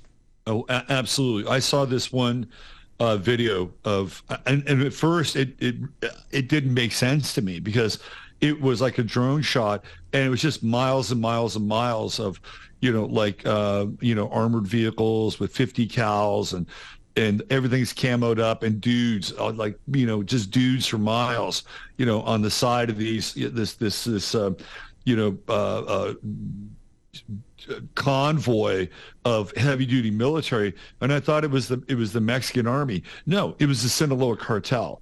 And I'm like, you got to be kidding me. I'm like, I've never seen anything like that, right? These guys, by the way, the dude that's in charge of the Sinaloa cartel came from the Mexican army, right? He, he's from the Mexican. So these guys are military trained. From what I understand, they've actually been in the United States Army. They've gotten training in the U.S. Army, so they're well aware of our tactics, right? So this no is doubt. a really, really, really big deal. Yeah, really yeah. big deal. Yeah, uh, most people who don't know, and I mean, not that I'm, I'm, very, I'm, I'm all up. I, I've seen it with my own eyes, but I've, I've looked into it enough. I've asked questions of people who do know. Uh, most people, when you when you mention cartels around them, they're, they're thinking of El Guapo from uh, from Three Amigos. They're thinking about El Guapo from Three Amigos, you know, a ragtag, dusty group of people in the desert that are just drinking tequila all day and, and, and having a good time and and uh, and stealing chickens from local farmers. But they, they don't realize how these cartels are mechanized armies. It's it's it's absolutely incredible. They are mechanized, fully mechanized. Absolutely. The other thing too is that this is a problem for the U.S. So let's say you, you, know, Dan Crenshaw, Marjorie Taylor Greene, all these people, even Thomas Massie, I think, is in on it. So they're all gung ho, right? You know, the one thing that that has kind of kept the cartels sort of at bay is the ongoing feud between Sinaloa and Jalisco, right? So when Katie Katie uh, Hopkins, whatever her name is, the, Katie Hobbs from Arizona, she made a deal with the Jalisco cartel. That's who she made a deal with and the and the Jalisco cartel is kind of more of an old school cartel. They don't kill women and, and, children, whereas Sinaloa are they're not like that at all. They're grindcore, right? And so what what what can we can really run the risk of here is that oh well Sinaloa and Jalisco they, they don't get along. They're having a turf war, but now they're being threatened by the U.S. What are Sinaloa and Jalisco going to do? they're going to join forces, right? And then you get the Zetas coming up from uh, central uh, Mexico, and there are others. There are smaller cartels, but those are the three main ones. So instead of like having these two cartels that are kind of duking it out a little bit and you know kind of managing their their chaos and then dealing with the drug problem on our end, what what's going to happen? They're going to join forces. And then you're going to have a super cartel having to. And by the way, the, the Mexican military has even said, you know, no way, you can't do that, right? So keep in mind that now we'll throw the Chinese in. The Chinese are on the other side of the border, right? They're there, and I'm sure they're more than willing to lend a helping hand, right? So, you know, this is the this is I think the real the real threat. Like the Ukrainian stuff, like that's been played out a little bit. You know, I feel like China's going to come in, sprinkle some fairy dust, um, and kind of settle it and cool it down.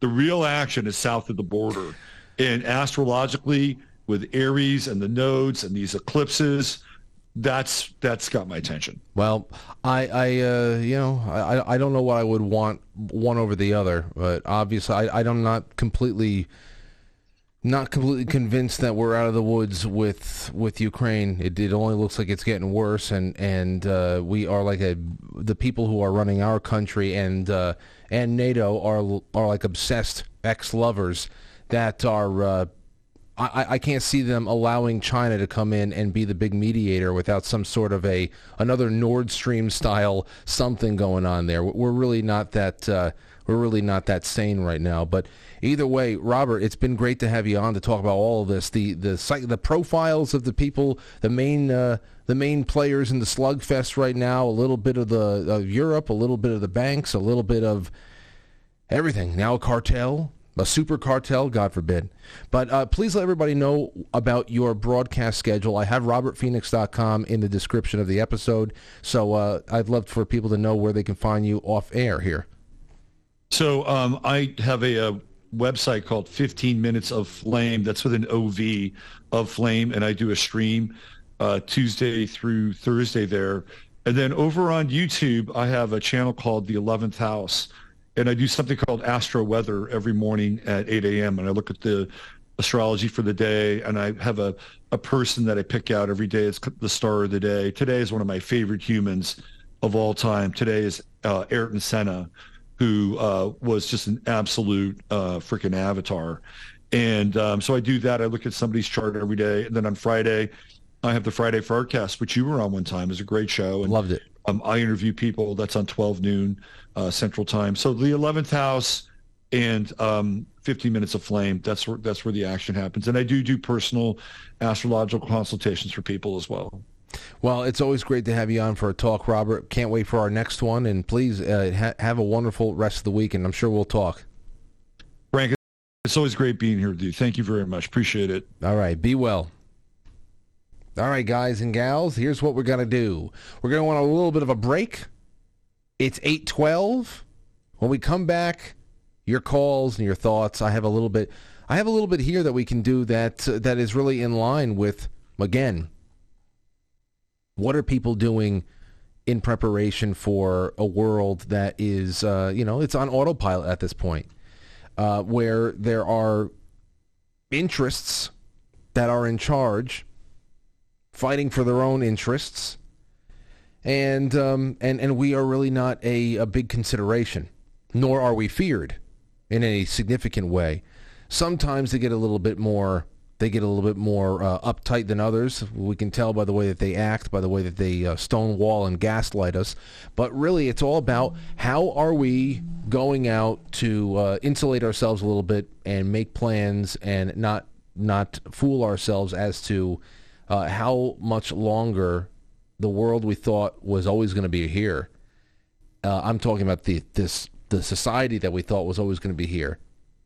Um, how much longer it can last, and what are we going to do to be able to keep things together and even thrive, not to survive, thrive? Well, we'll talk about that in the second half. Take some calls and just uh, kick things around. A lot of awesome topics still to come this week, so I uh, figure we, we we cover this and away we go. Be right back. Get your phone calls ready, 914 595-6953 and I'll be checking out those Rumble rants. I'll be checking out all of the super chats coming in on quite frankly superchat.com. Great ways of getting some quick thoughts onto the air without waiting in line with the bottleneck on Skype. So we'll be here in a jiff. It's intermission time, folks. Time out. Press the like button. Thank you. Ladies and gentlemen.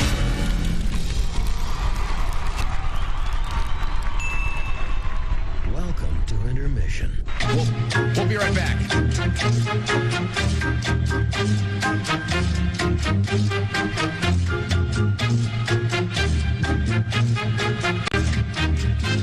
Yeah, intermission.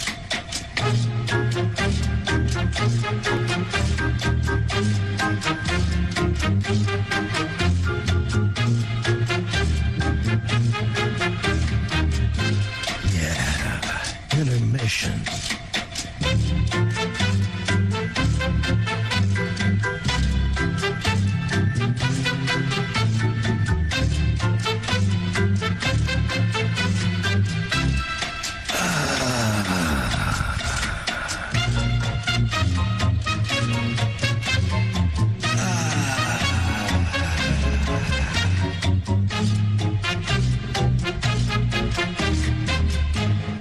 Now entering, quite frankly. Quite frankly. Quite frankly. Quite frankly. Quite frankly. Quite frankly. Quite frankly. Quite frankly. Quite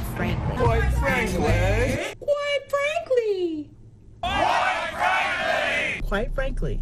Quite frankly. Quite frankly. Quite frankly. Quite frankly. Quite frankly. Quite frankly. Quite frankly. Uh, quite frankly. Quite frankly. Quite frankly. We all support quite frankly. Not quite. Let's go, Brandon. Quite frankly, in Roma, Italia. Quite frankly, you going on Frank's show tonight? I really like you. You're very smart. So everybody watch. Quite frankly, with Frank.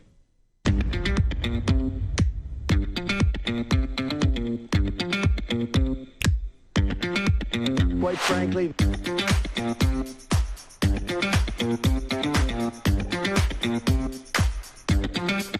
How dare you?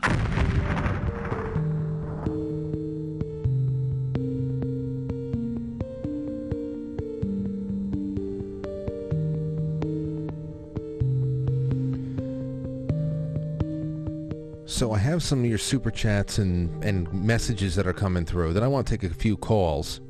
And I have this article that I thought would be nice to, to tack on. It's from the website The Conversation. And it was published a couple, uh, it was published yesterday. Called Secession is Here. States, cities, and the wealthy are already withdrawing from America which is really a withdrawing from Washington, D.C., localizing, which is always the solution for people out there who say, oh man, where's the solutions though? Stop talking about problems. Where's the solution? We talk about solutions all the time. Why do you, why do you, it obviously has not sunk in. You haven't had a real awakening yet. You know, uh, it's, we're very solution based, very pro-human, very pro-life and uh, and this will be a little bit of it. So let's get into that in just a second. Revolution says many episodes behind, but got to catch tonight live. A great guest, a great show. I got a long haul trip ahead of me, so many I may actually save a couple of the episodes for the road material. Keep it up. Peace out, Rev. I love. I love when people go on, quite frankly, binges when they are on the road for long, long. There you have it long, long hauls. All right. Let's see here. 914-595-6953. Let's get a few Rumble rants in. There's at least one here. Escobar. Escobar for you says, is it true that Ron DeSantis is on the order of Malta? I've read things like that. I've read things like that. Then, you know, for, you know, then there's there's people who love to point out that Trump is a Jesuit. And then there's those who say that he's a good Jesuit, not the, the, the bad kind. And I don't know if there is a, there's a, a, a di- distinction. I don't know anything. That's why I say I don't get into I don't get into personality worship or anything like that. I have principles, and uh, and every once in a while, you know that you're just at a casino and you're tossing money onto the onto the board. Actually, the casino that we're all in, we have no choice but to toss money into it, and that is what the real the the, the elections are. Which why I said in the last couple of elections with Donald Trump, I was pretty pretty much out of it after 2012. And I was like, what the hell's the point? Really, what the hell's the point? Then 2016 comes around. I'm saying to myself, I'm definitely voting for Donald Trump after a while. Because at first, at first it was okay. Will it be Ted Cruz? I want at least somebody who's talking about a little more articulately talking about the con- Constitution. Now, after that was out of the way, I said, all right, well, I'm voting for a monkey wrench. And that's what it came down to. Monkey wrench, go to war with the media, and perhaps we'll get a couple of really good judicial picks. And that's really what it was, because everything else is local. And if we c- can create some drag, some wind resistance on the way down, as I always say, that's really what it is. Because then when you get into, oh man, you this one's uh, a member of this order and that that coven and this and that, it's like okay, well, I, I guess we're not voting for anybody because there there's nobody that is going to be that would ever. You know how many great presidential candidates there are out there that are probably already declared for 2024 you'll never hear about? I forgot what the web what the website was. But there is at least one website out there that compiles all of the declared presidential candidates across the country because you have to you have to go there and file yourself and get yourself out there and you can go through thousands of people that you can vote for that you would be able to write in because they wouldn't be on the ballot where you are so I'm sure that there's wonderful candidates all over the place. But it, it, as far as who's allowed to snake their way up to the top, Donald Trump, uh, not where not being a perfect man, was able to use celebrity and media experience in a way that it was very hard for the uh, the same people who tried hiding Ron Paul in a broom closet during the years that he was running for president. They were not able to do that to Trump. The Pied Piper candidates did not work on Trump. That's not to say that he's a perfect man. None of us are. Well, we're going to throw stones now? I mean, th- nobody would be voting for anybody. There'd be no elections if we're talking about who the, the, the, the purest of them all is. I wouldn't want to vote for somebody like that because it, it, that would be a lie in itself. But um, but anywho, let's get some more super chats in here. Here now from Foxhole, quite frankly .tv, which I really hope more and more people go and hang out and uh, make it your your home for the show. Sean Joe, thank you so much. Let's see. P H U C K. It's just so. I'm just going to spell it out for you. Because to say it just to say it, it actually feels dirty. Uh, says, how many turds did the serial shitter drop? It says, I think it was two turds. If you're talking about the serial shitter from the, the Broadway show next to Hillary Clinton. I think it was two turds. Tennessee girl says DeSantis is a knight of Malta and skull of crossbones, skull, uh, skull and bones, skull and bones. Satanic Vatican. All of it. He's all of it. Doesn't it's not that he's just a an asshole and money talks. Um, I think that's good enough. But Jesse, thank you so much for the cookie. Thank you, Sean Joe. Thank you, Darlin Mel. Thank you, Boys Blanc and Stone Roller.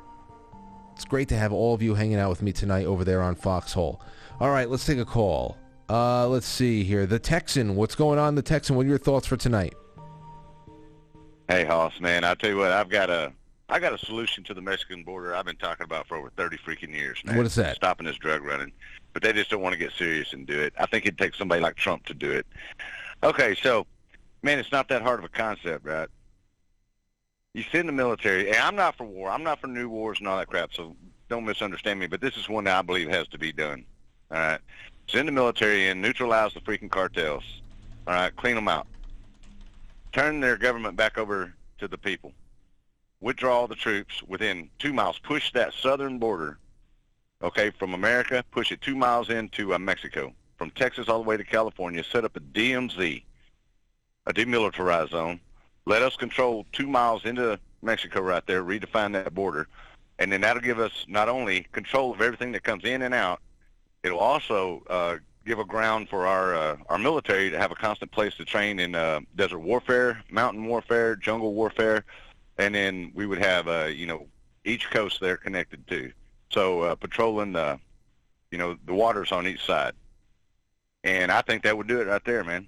And uh, it would be a constant uh, training ground uh, to have our our military uh, battle ready. And uh, I think it would be a hell of a lot cheaper than it would be uh, what the states are spending you know, with Border Patrol, National Guard, and all that crap, and uh, not being near as effective as that would be right there. Well, push that border back two miles and take control of it. All right. Well, well. Th- you, you, so, thank you so much for the call, Texan. That is a uh, that's that's that's war. I don't know about that. I, I listen. Uh, I thought we were on the same page when it came to hey, put some troops on the border, shut it down, but end the drug war here end the drug war here. No doubt about it. I mean, I mean that, that's going to mean some decriminalization. Things that people think is uh, is going to be synonymous with uh, encouraging children to pick up heroin habits and things like that, uh, which it's not. Just look at prohibition. What did prohibition do for organized crime? It gave birth.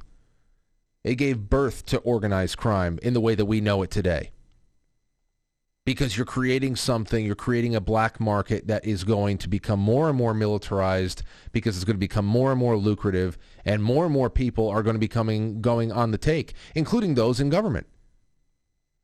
All right? Uh, you, you, think about the, the, the trillions of dollars made off of the poppy fields in a- Afghanistan. That's all off the books, and it's being done through official channels while the rest of us are told you can't smoke a joint and you can't uh, you can't buy heroin and all that other stuff, whatever. But they're they're going to produce it. They're going to refine it themselves. So uh, as far as the southern border goes, and the drug war, and let's see here, I just went to find a breakdown of where all of our troops are deployed and here we have it. 173,000 American troops are deployed in 159 countries. That's what's on the books. 750 military bases have been set up in at least 80 countries. We have 33 th- this is as of what what year is this? This is as of September of 2021. As of September of 2021, we had about 34,000 American soldiers jerking each other off in Berlin. We have 26,000 soldiers jerking each other off in South Korea. We have uh, 53,000 soldiers in 120 bases, all jerking each other off in Japan. Think about that right there. About 10,000 people jerking each other off in the UK. 12,000 American soldiers jerking each off jerking each other off in Italy you only you don't need more than a fraction of that to come home and be serious about your southern border. And you wouldn't have to invade mexico and take over two miles of mexican territory to do it. You just have to be serious about our side of the line. You just have to be serious about it. We, we don't have serious people. See this is the thing. And and and and, and uh, the texan said that uh, trump would would uh, would be able to do it. Well he already had four years and nothing like that happened at all and it I mean anybody would be able to who cares what kind of differences in opinion Republicans and Democrats may have had with each other at one time if they at least loved the country they would all be very serious about patrolling the borders that's the whole point here. Every day that goes, every year that goes by, and we're talking about this as if it's something. Oh, I mean, the, every time, every year that goes by, and we're still saying the same things about how the southern border is wide open. It's just testament about how that is the way it is being planned to be. That is the way they want it to be. They keep talking uh, the the the open border types who just don't want to say it at this point. They keep talking about how we need to have better ways to process people. Process people. We need to be compl- at least shut down for 10 years. Nobody comes in. We got to clean out a lot of the felons and everything that's already inside the country as much as you can now at this point. I wasn't for deportations for a long time. I thought it'd be a very messy business. It would not be very nice to see. But um, eh, but especially if there is any kind of felony committed, you're out if you're not supposed to be here. Put a pause on everything. Lock it all down for 10 years at least. If you were serious about it, but they're not. They're not. They keep talking about we need better ways of processing people because it's it's absurd to think that we'd ever stop the flow of people coming in here. They all deserve to be Americans. And I'm not talking about keep the Mexicans out. I'm talking about people from over a hundred different countries that go to Mexico to walk through the southern border. From over they, they estimate over a hundred different countries had people migrating to the southern border through Mexico. Uh, I don't think that you need to invade two miles inland. You just have to take serious our own border and end the drug war, which will completely cut the balls off the cartels. Because then what? Then what? You're manufacturing things in Mexico to bring them into the U.S. for what? We're able to man. We're able to. Uh, we have our own our own supply now. Where it's not. It's not. That's the whole thing here. So uh, they're not going to get. I don't think we're not going to. We're going to get a lot of uh, good ideas there. Seven six two. You're on the air. What do you have for me? Hey, um, so like the the thing with the the campaign finance, it's like it's his money. I know.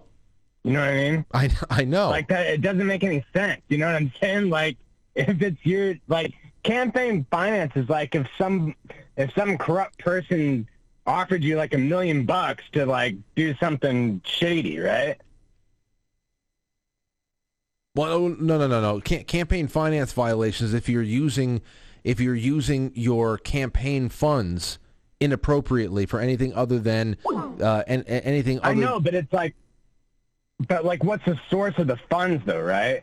Like, And that's the whole thing. The source of these funds was Michael Cohen. He apparently he said that he went out and he took a, he took out another mortgage on his home so that he can front the money for Donald Trump. So it it, it wasn't going through. It, it wasn't coming out of campaign funds. It was going through a, a mortgage that that uh, Cohen had moved around through a shell company or whatever. And they're just saying that this was a New York State uh, accounting violation, which is a misdemeanor. That really they just want you to correct your books in how you um, in how you uh, you you you uh, categorized certain expenditures and pay a fine. But they're trying to make it into a felony by saying that this was to be able to uh, to, to to save the Trump campaign from any kind of embarrassment because of Stormy Daniels and the 10 at that time an already 10-year-old alleged affair which is ridiculous. I, I, I so they're trying to get inside the minds and project intent onto people that they just want to destroy. It's the most politically motivated thing you can think of. It should have been thrown out, just like the feds had already given up on this, and nobody wanted to hang Donald Trump worse than the feds. But the, the people over here in New York are just are so batshit. It, it there's they know no bounds with the bat shittiness. Right. So like, I mean, I mean, just the, I mean, it, it's like, but logically, it's like mutually exclusive if Michael Cohen made the claim because then that would mean like it's him. Like, but any, but anyway, I just want to run this by it. Like, so I was wondering why like uh, Trump was taking all these like uh, shitty sophomore pot shots at DeSantis, and people are saying like, oh well, these uh, like the rumors of these um, potential indictments are coming through. And so, they, I mean, they're both connected, right? And then they live in the same state. So maybe, Trump, I mean, I'm, I'm not a Trump fanboy, but maybe Trump had wind of that going on in the first place and then to, like, kneecap him for whatever, like, the, you, you know what I'm saying? Oh, it was it, it, it was a pre, it was a preemptive. Well, not preemptive because I mean I know I I've had some friends laid out for me behind the scenes now and say that no no they have been there there has been some really uh, intricate tracking of money that has been flowing into DeSantis camps from all over the place, from big time never Trumpers, that they have been readying DeSantis to go after him. So th- this has been a a uh, on on the low. It's been brewing, and obviously Donald Trump knew about it, and that's why all the preemptive attacks started. Now, for a while, none of us knew what the hell he knew, and we were wondering, okay, why are you getting so why why are you getting so aggressive with this guy if he hasn't really even said anything out in public? Then we had the call with Rich Baris. Thank you for the call, caller. Um, we had the call with Rich Baris that started making some things seem a little bit more uh, logical as to why Trump was being so aggressive with, with DeSantis. And then more and more comes out. And, and, and here's today, in another in another time of, of trial and tribulation, DeSantis goes on with Piers Morgan and blah. What's going on, King? What's happening, baby? Hey, what do you what do you what do you think about what they're doing to Trump? I know you love Trump. You know what I think it's time for you to bring back? What? We follow Trump. President Trump. He's our Lord Emperor Trump. Trump! Where the hell You need that? to put that back in the mix, man. Hold on, I got to find it. You're right. You're right. That would be a good one. yeah, you gotta bring that back, man. But what do I think about what they're trying to do to him? Eh, It's, it's not surprising, but you know I'm always going to support the God Emperor, You're right. I know you will. good or bad, win or lose. I always got his back. But um, is it okay if I go off topic a little bit here? Yeah, go ahead. I, I want a break. Are you sure? Yeah, please go right ahead. All right, because I'd like to set up like a qu- quite frankly poll, and it would be on a scale of one to ten. So here's the thing, because uh, a lot of people don't know, uh, Frankie and I we go back a long time. We've been friends like, Jesus, what like over twenty years, right? Uh, it's it's it's getting there. Like around 2007. It's getting there. 2007. Okay, yeah, yeah. So, and we have a lot of personal conversations off air and stuff like that. So this is regarding my one of my favorite bands, Nashville Pussy. Ooh, can I say that? Yeah, go can ahead. I say the name of the band? Nashville Pussy. All right. Yes. Nashville Pussy, the name of the band. Great band. And we was discussing the lead guitarist, Frankie and I, and her looks and all that stuff. I forget her name. It's a weird name, but that's beside the point. And so, like, Frankie and me was talking, and Frankie's like, well, you know, looks like she may have some odors and stuff like that. Frankie's not a fan of the odors. I am. So I'd like to put out, like, a quite frankly poll to all the dudes and maybe chicks if they're into that. How stinky do you like your pussy on a scale of 1 to 10? Me personally, 10. Oh, my gosh. Yeah, yeah. Well, the natural smell, man. I ain't talking about it smelling like shit, like a dot head. I mean, like just a oh, natural smell. Well, I I- okay. I, go ten. All right. So, dudes. But, the, the, so there you go, dude, dudes. How stinky do you like your pussy, Frankie? How stinky you like your pussy? Are you serious right now? That's just I. This is just disgusting. I'm dead bull serious. I am absolutely. This is making- serious. this is well, you know me- what? You're a married man, but so you don't have to answer if you don't want No, to. this is- this is- this is worse. trying to cause problems in your relationship. This is worse than you calling up and saying you like listening to morbidly obese women slurp through spaghetti. She wasn't morbidly obese, that broad. Th- This is wor- this is I don't so much. think. I this don't is remember. so much that was worse. a long time ago. This is so much worse than the, the, the spaghetti slurping. She might have been a little chunky, but I don't think she was morbidly obese. Oh, we'll, f- I'll, I'll which I find. would never kick a morbidly obese broad out of bed. Don't get me wrong, but I haven't in the past. but Well, go ahead. but either way, I just got to thank you for, for, for giving us a little bit of a vacation for five minutes there and taking us off topic. I really appreciated it. Yeah, no problem. And hey, uh, dudes in the chat room or chicks, if you're into that, you know, type in what on a scale of one to ten, how stinky you like your box, or even call in. Even better, call in. How stinky do you like your box? There you go. Call in Saturday night. That's it. We'll, we'll be live Saturday night. Call in about that, and uh, and we'll see we'll see what we can we can. Perfect. Yeah, we can tally that up for Muster up. Right. All right, man. Thank you. All right, brother. Bye bye.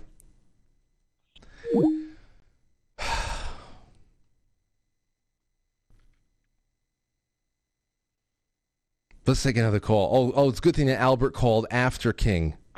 Hey, what's going on, Albert? How are you? I'm glad you called after King. this is still real life, right?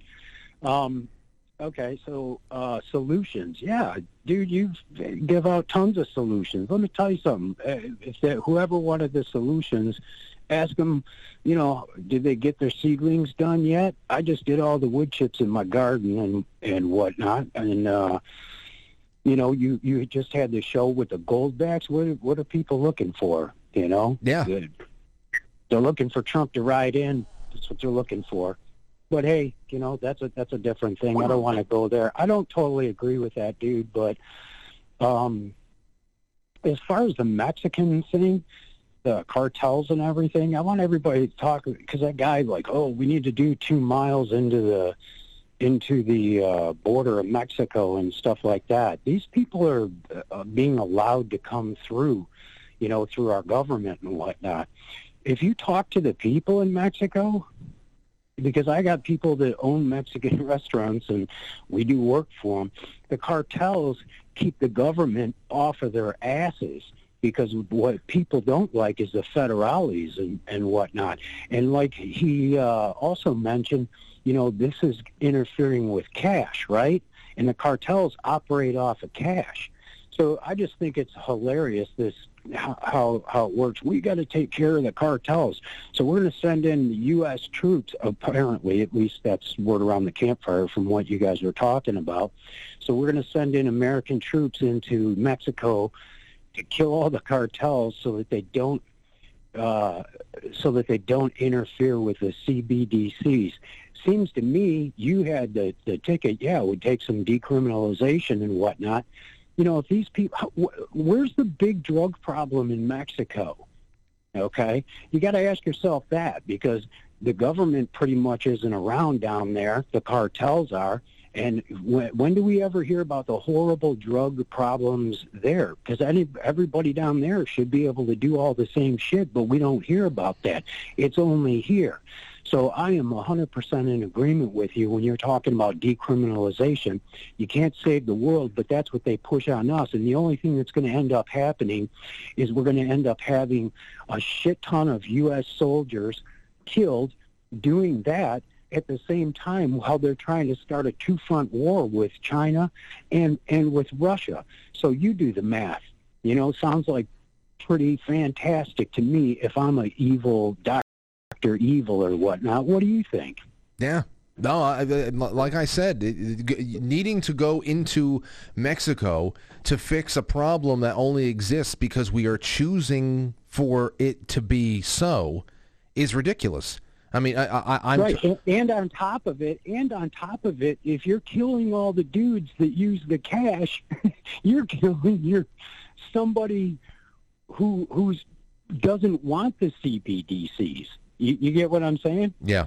Well, you know, But- but you know, I it would guar- be good. I guarantee you, I guarantee you, the, the U.S. uh, and and and from where I'm standing, it looks like sending in uh, troops to kill for their own slavery. That's how it looks to me. You know, when you can just decriminalize it, and they're not going to do it, you know it as well as I do. So make sure you get your garden planted and get your gold backs because this is a solution-oriented show if I ever saw one. well, thank you, Albert. It's uh, I, I love having you call in, and thank you for wrapping that up for me. All right, man. Have a great evening, Frank. All Love you, brother. Take Bye-bye. care. All the best to you too. Let's take a really quick break. We come back. We will uh, finish this one off. All right. Don't go anywhere. Don't go anywhere. Please, don't go. a minute. Ted Durgan, our producer. What's going on What's this? Hey, I had nothing to do with this. I had nothing. Are you sure? I had nothing to do. This, This is crazy. Men, Men in black. Where did you get Where did you get this? I said I ran into Will Smith over the weekend. Why didn't you tell us? Yeah, when, when did you run into? You didn't. When did you run into Will Smith? When did you run? Over the weekend, you stupid bitch. People listen.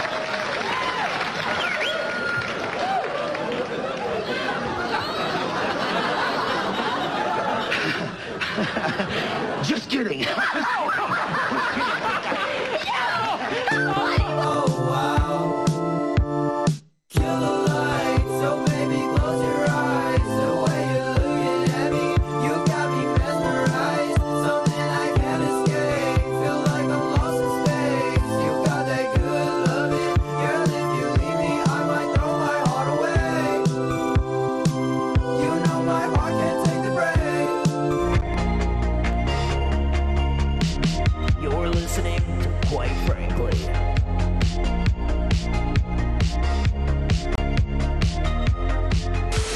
jump down, jump down, and then say some fucking gay shit. I'm gay.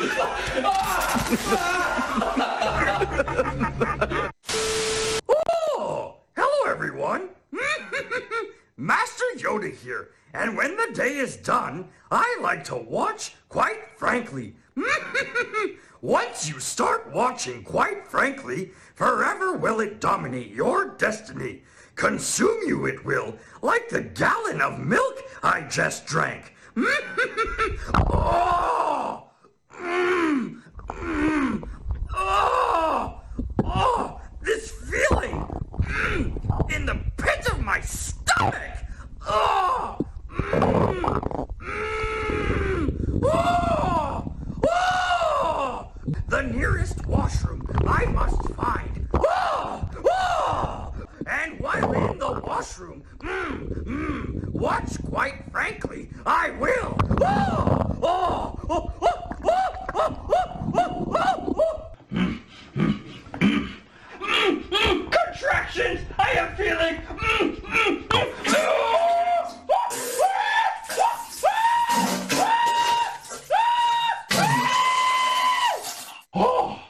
Impressive that is. oh, no more dairy for a little while. Oh. Uh, Jack on the cell phone. Jack, what's going on today? Hey, Mike, I want to slap your butt cheeks. Okay, I I heard that from Jack on Saturday.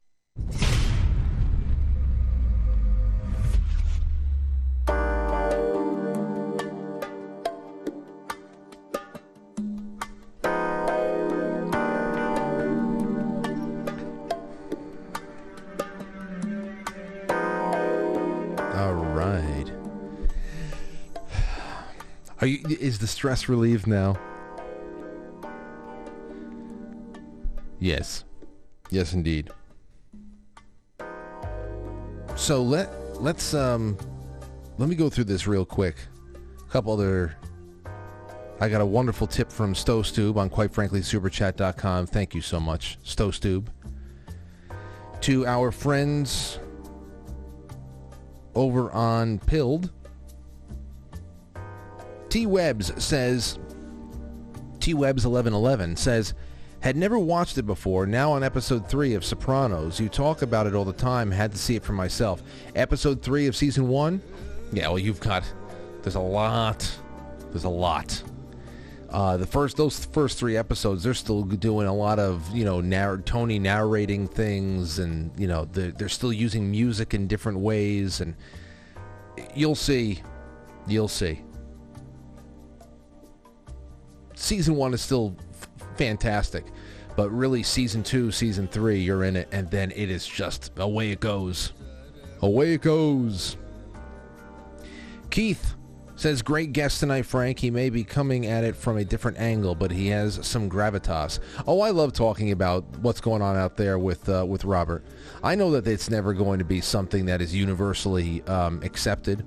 You know, talking astrology and talking, but I, I love I love mystic themes and I, I I love incorporating it, and it just feels feels cozy to me. So I can handle that stuff just just fine listening to people talk about it. And uh, and even when we break away from that, it's just great to have conversations with people who who see what's go, going on around us, who have a pretty good understanding of how the human species works, what it responds to, uh, our historic tendencies. I like it. Here's a little something for you. 848. I'm going to end you with this. The conversation. It's three segments. I don't know. It might take a couple of minutes, but we'll we'll hear it go. Secession is here. States, cities, and the wealthy are already withdrawing from America. Representative Marjorie Taylor Greene, a Republican from Georgia, wants a national divorce. In her view, another civil war is inevitable unless red and blue states form separate countries, which is ridiculous. It's not her view.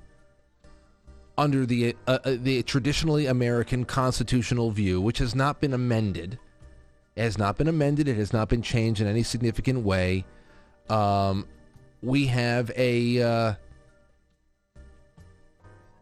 We're supposed to have separate countries. The founders referred to their states as their countries.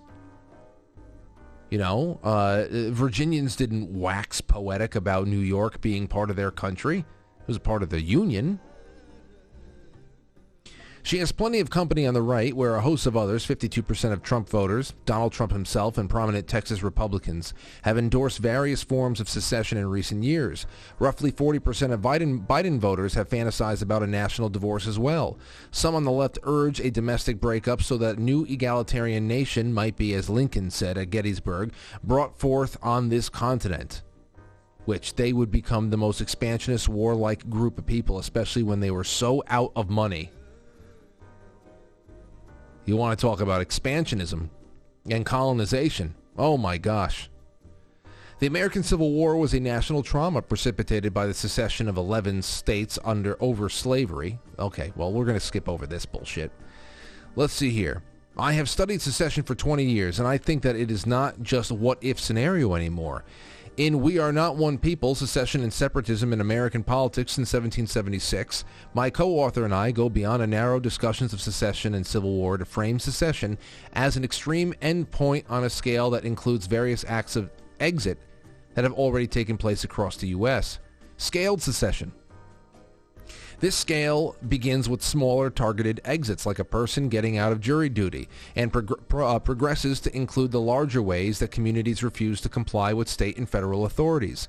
Such refusals go uh, could involve legal maneuvers like interposition, in which a community delays or constrains the enforcement of a law it opposes, or nullification, in which a community explicitly declares a law to be null and void within its borders. At the end of the scale, there is secession.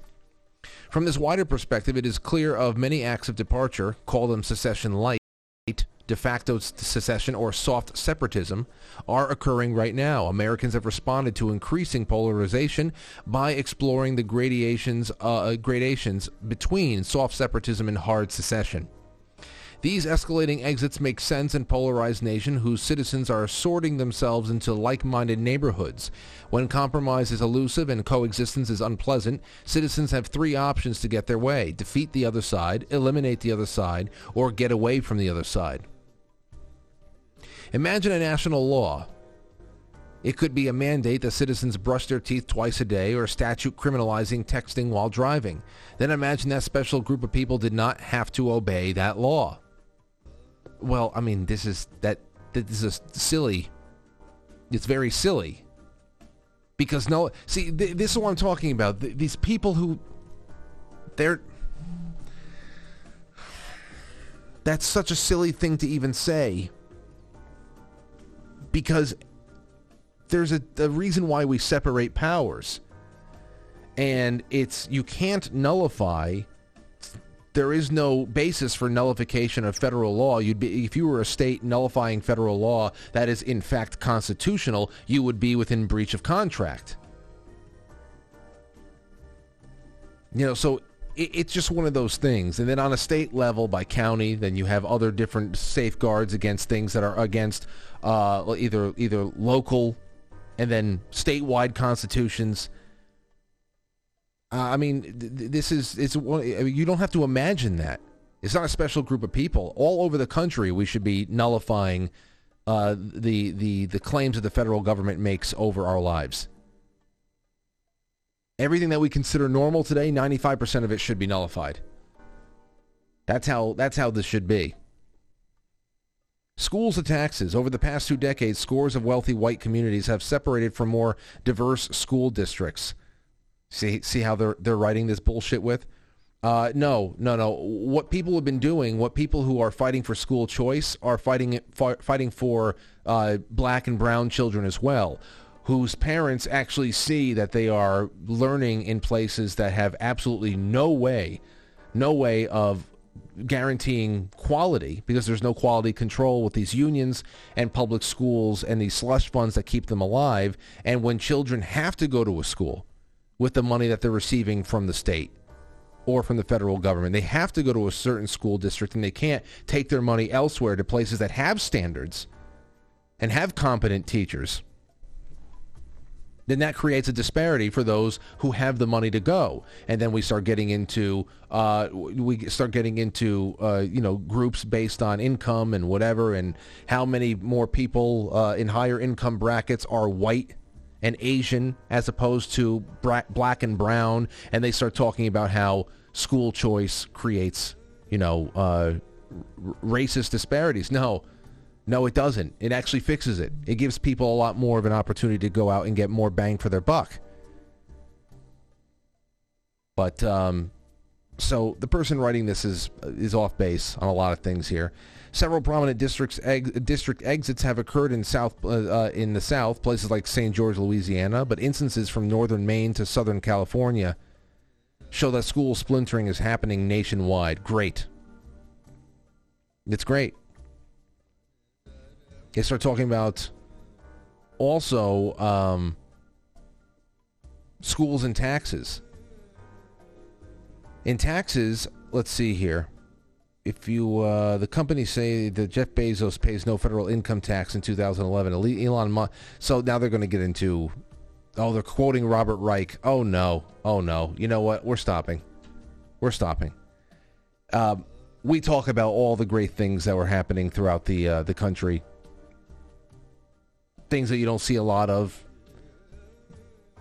in the news, but it's happening all over the place, especially when it comes to especially when it comes to food sourcing, when it comes to education, and a lot of other other stuff. So don't worry about solutions. Just keep doubling down and tripling down on what you're doing, what you're doing, and uh, don't read anything from the conversation. The website is uh, controlled by people who think Robert Reich is a competent person. So that's bad. That's bad for them. Thank you, Jesse. 1138 on Foxhole. And I am going to release the scratching over there right now, ladies and gents. The night is just about over. Over on Rumble. Everybody's doing well. Thank you for the Rumble rant over there. And I will see you tomorrow at a given time, 7. That's all I have. You've been wonderful. And thank you again for Robert Phoenix for coming out and hanging out. Uh, tomorrow we'll have a lot more to talk about. We have a great guest. Anomaly will be on, and uh, it might be the, the official day of indictment. So uh, there'll be stuff to talk about. We'll take calls, questions, and just vibe a little bit. All right? That's what I have for you right now. Thank you again, and I don't think we have anything on the on the network tonight, but Tuesdays will be interesting. I still I was talking to Jim Lee about soon when he has his studio set up at home. That's been working. He's been working on that for a while there. I would love for him to be our Tuesday night after show. Uh, last night before the movie, I heard Cody was live, just chatting up people and, and, and playing stuff and being an MC DJ of his own in his own right. I love that. Can't wait until we have a lot more live, interactive, call-in style shows after the seven o'clock show ends from different personalities from the network and friends and all that. So it uh, more that is coming your way, and um, I got a lot of work, a lot of work I'm doing with uh, exciting people. So bringing that right to you in your living rooms or in your trucks, in your cabins, as you're driving from coast to coast, keeping the country afloat. So good night, everybody. Thank you for the time. Talk to you tomorrow. I'll catch you on the flip side.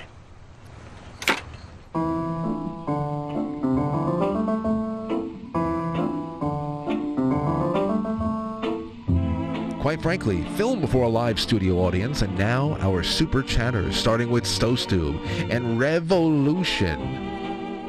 Thank you, my friends. We'll see you tomorrow. Especially thank you to Escobar for you on Rumble, to all my wonderful gold pillars on Foxhole. Tomorrow's another day. Thank you for tonight.